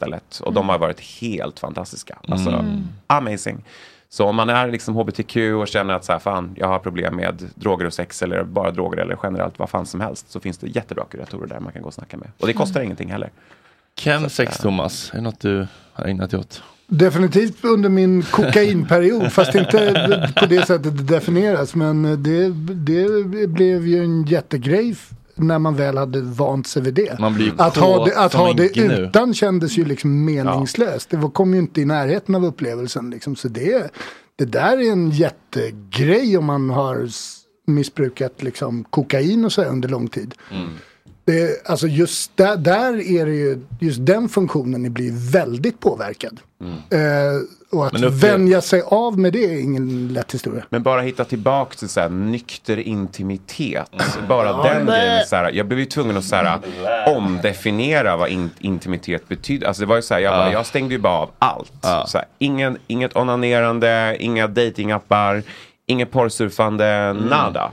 Men alltså jag, jag brottas ju fortfarande med bara. Mm. Wow. bara att liksom ta kontakt med nya människor eller träffa en ny, nykter. Alltså Mm. jag är 54 bast och jag har inte gjort det hela mitt liv. Jag vet inte hur man gör. Nej. Alltså jag började missbruka som 13-åring. Sen var jag högfungerande i väldigt många år. Mm. Men det är man inte under, det, till slut tar det stopp. Och då tog det stopp ordentligt. Men eh, det, det Alltså att vänja sig vid sådana saker, det pratas det för lite om. Alltså det vill säga, det pratas så jävla mycket om hur man slutar, hur man lär sig leva. Det, det är den stora grejen. Ja. Mm. Sluta uppriktigt inte talat Nej, inte alls det är att lära sig leva utan det som är grejen. ju. Verkligen. Chemsex Lina?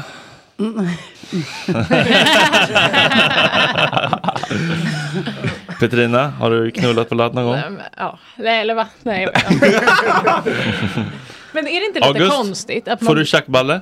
Ja, det får han. Nej, men va? Eller, hallå? Ja, men det tycker jag, är- är det inte tycker jag konstigt att man problemet, får- att man blir svinkåt men, eh, Men får svårt att bli liten- hård? Ja. Nej. Nej. Eller jag vet inte. Men, men är det inte konstigt att man, att man då tydligen blir så himla kåt av... Eh, Ja, det är inte det, men man. Nej, man men- klarar men- av akten blir längre och bättre. Ja, exakt. Men man, jo, fast man blir väldigt sugen. Jag, blir, jag, jag Men- blev ju en annan människa. Ja, ja, men ett, ett odjur. Vilddjur. Men sen när man stoppar i sig sin eh, ADHD-medicin, då är det snarare så här. eh. Alltså det blir ju åt andra hållet. Är det inte lite konstigt? Tycker jag. Ja, det är det, det är väldigt vanligt att vara sexmissbrukare om man har, eh, inte har en diagnos och inte är medicinerad. Och sen så om man får eh, en diagnos och börjar äta medicin så tappas ju lite det vilddjurs eh, drivet. Ja men så är det, men det handlar ju om dosen. Eh, Så för, för mig, det, det, det, alltså jag har använt precis. kokain och amfetamin mycket. Nu käkar jag Listex amfetamin liksom. Vi- som, medi som medicin, vilken alltså då? Elvanse. Aha. Och eh, det, det är ju dosen liksom. Mm. Alltså ta, överdoserar jag det. Då Då, det- börjar, då börjar ju liksom de där mekanismerna Exakt, det är ju, det är, allt handlar om dosering. Men eh, kom du, till, kom du till, till, till botten med vad det var som du fick av det, varför gjorde du det och så vidare? Ja, absolut. Alltså delvis var det ju en, eh, nej men för, alltså överlag känsla av otillräcklighet framför allt. Och att jag hade satt sådana hårda regler för mig själv. Att jag skulle aldrig träffa någon, jag skulle aldrig kunna dejta någon på grund av att jag körde drag. Och det fick jag ju bevisat för mig flera gånger också. För, för tio år sedan så var inte drag på samma, liksom, man såg inte på det på samma sätt inom gayvärlden heller. Nej. Drag har blivit mycket mer mainstream tack vare drag race hit och dit. Men när jag började med drag då var det ju många som rynkade på näsan och sa men varför ska du klä ut dig till tjej och är det här verkligen det du ska göra? Och du kommer aldrig kunna träffa någon om du är dragqueen och så här, för att man ser ner på det som är toxisk feminint. Och, stämning. ja men väldigt mycket internaliserad homofobi och även så här utomstående från straightvärlden liksom varför vill jag göra det här? Men jag stick to my guns och fortsätter göra det jag ville göra för att så här, det här var det som gav mig glädje i livet överlag. Men då var, blev det också en uppoffring för allt annat. Eh, så att när eh, man hamnar i en, liksom, det här parallella universumet av att vara påverkad av substanser där det inte finns någon morgondag och hämningsbefriat och, och så vidare och så vidare och så vidare. Eh, där så fann jag liksom mitt rum av att så här, inte behöva lyssna på alla de här motsättningarna.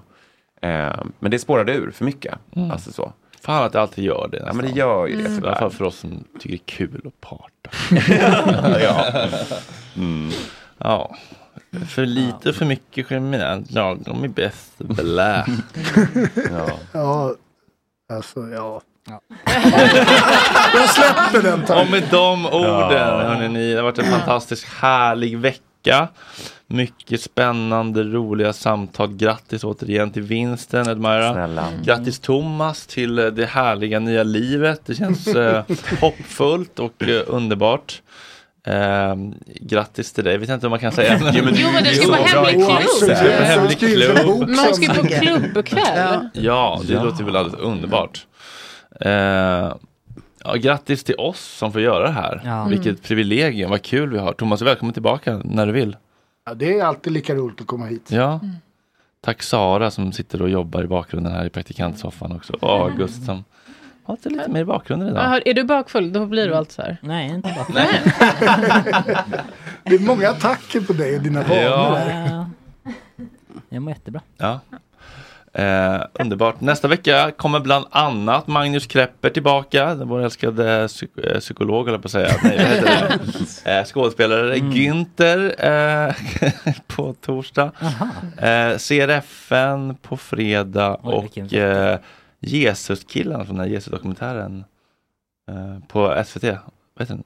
Je- Jesus i Örkelljunga. Mm. Det där. Ja. Och ska vi snacka lite neurofeedback med lite eh, psykologer och sådär. Ja, det är mycket spännande framöver. Eh, det här tåget tuffar på tack vare våra patreons mm, mestadels. Våra lyssnare som betalar. Alternativmedia, Lina. Mm. har du funderat på Swish? Att bli Swish-journalist? Nej det har jag inte. Nej. Nej, jag trivs jättebra på SVT. Ja, det förstår jag. Men jag tycker att det är bra att det finns alternativa. Det är väl kul att vi också. håller på. Ja, absolut. Det finns mycket bra där. Man kan vara på båda. Ja. Det, Ja, kan Eller man, man- får man- man verkligen det? man, man, man smiter lite emellan. Ja. Det är kul att ni har något att göra som inte springer runt på gatorna och ställer till otyd. Ja, men det är väl, alltså, någonstans så är det väl ändå där man landar. Att, Ja. för att, det, om man inte har någonting att göra, ja, då vill man ju ha de snabbaste kickarna. Då är det ju knark och droger som gäller. Gott snack är också en bra drog. Det är en fantastisk drog. Eh, Gott Snack-festivalen som sagt det är igång i planeringsfasen. Vi håller på att boka band, fixa och donar. Om man vill följa det arbetet så kan man följa Gott Snack Festival på Instagram. Eller höra av sig på festivaletgottsnack.nu. Vi behöver all hjälp vi kan få. Vi har ett tillstånd, vi har en plats, vi har massa glada musiker. Men, Och det är har, ju nästan där jag bor nu. ja, men vi har inte en enda krona Thomas. Inte en krona. Där kan inte jag hjälpa till. Du behöver det inte är bra. åka till det där. Det löser sig hörni. Återvinna. Puss och kram, tack för att ni är med oss. Vi hörs på måndag. Hej! Tack chatten! Tack chatten! Vi ville inte samma saker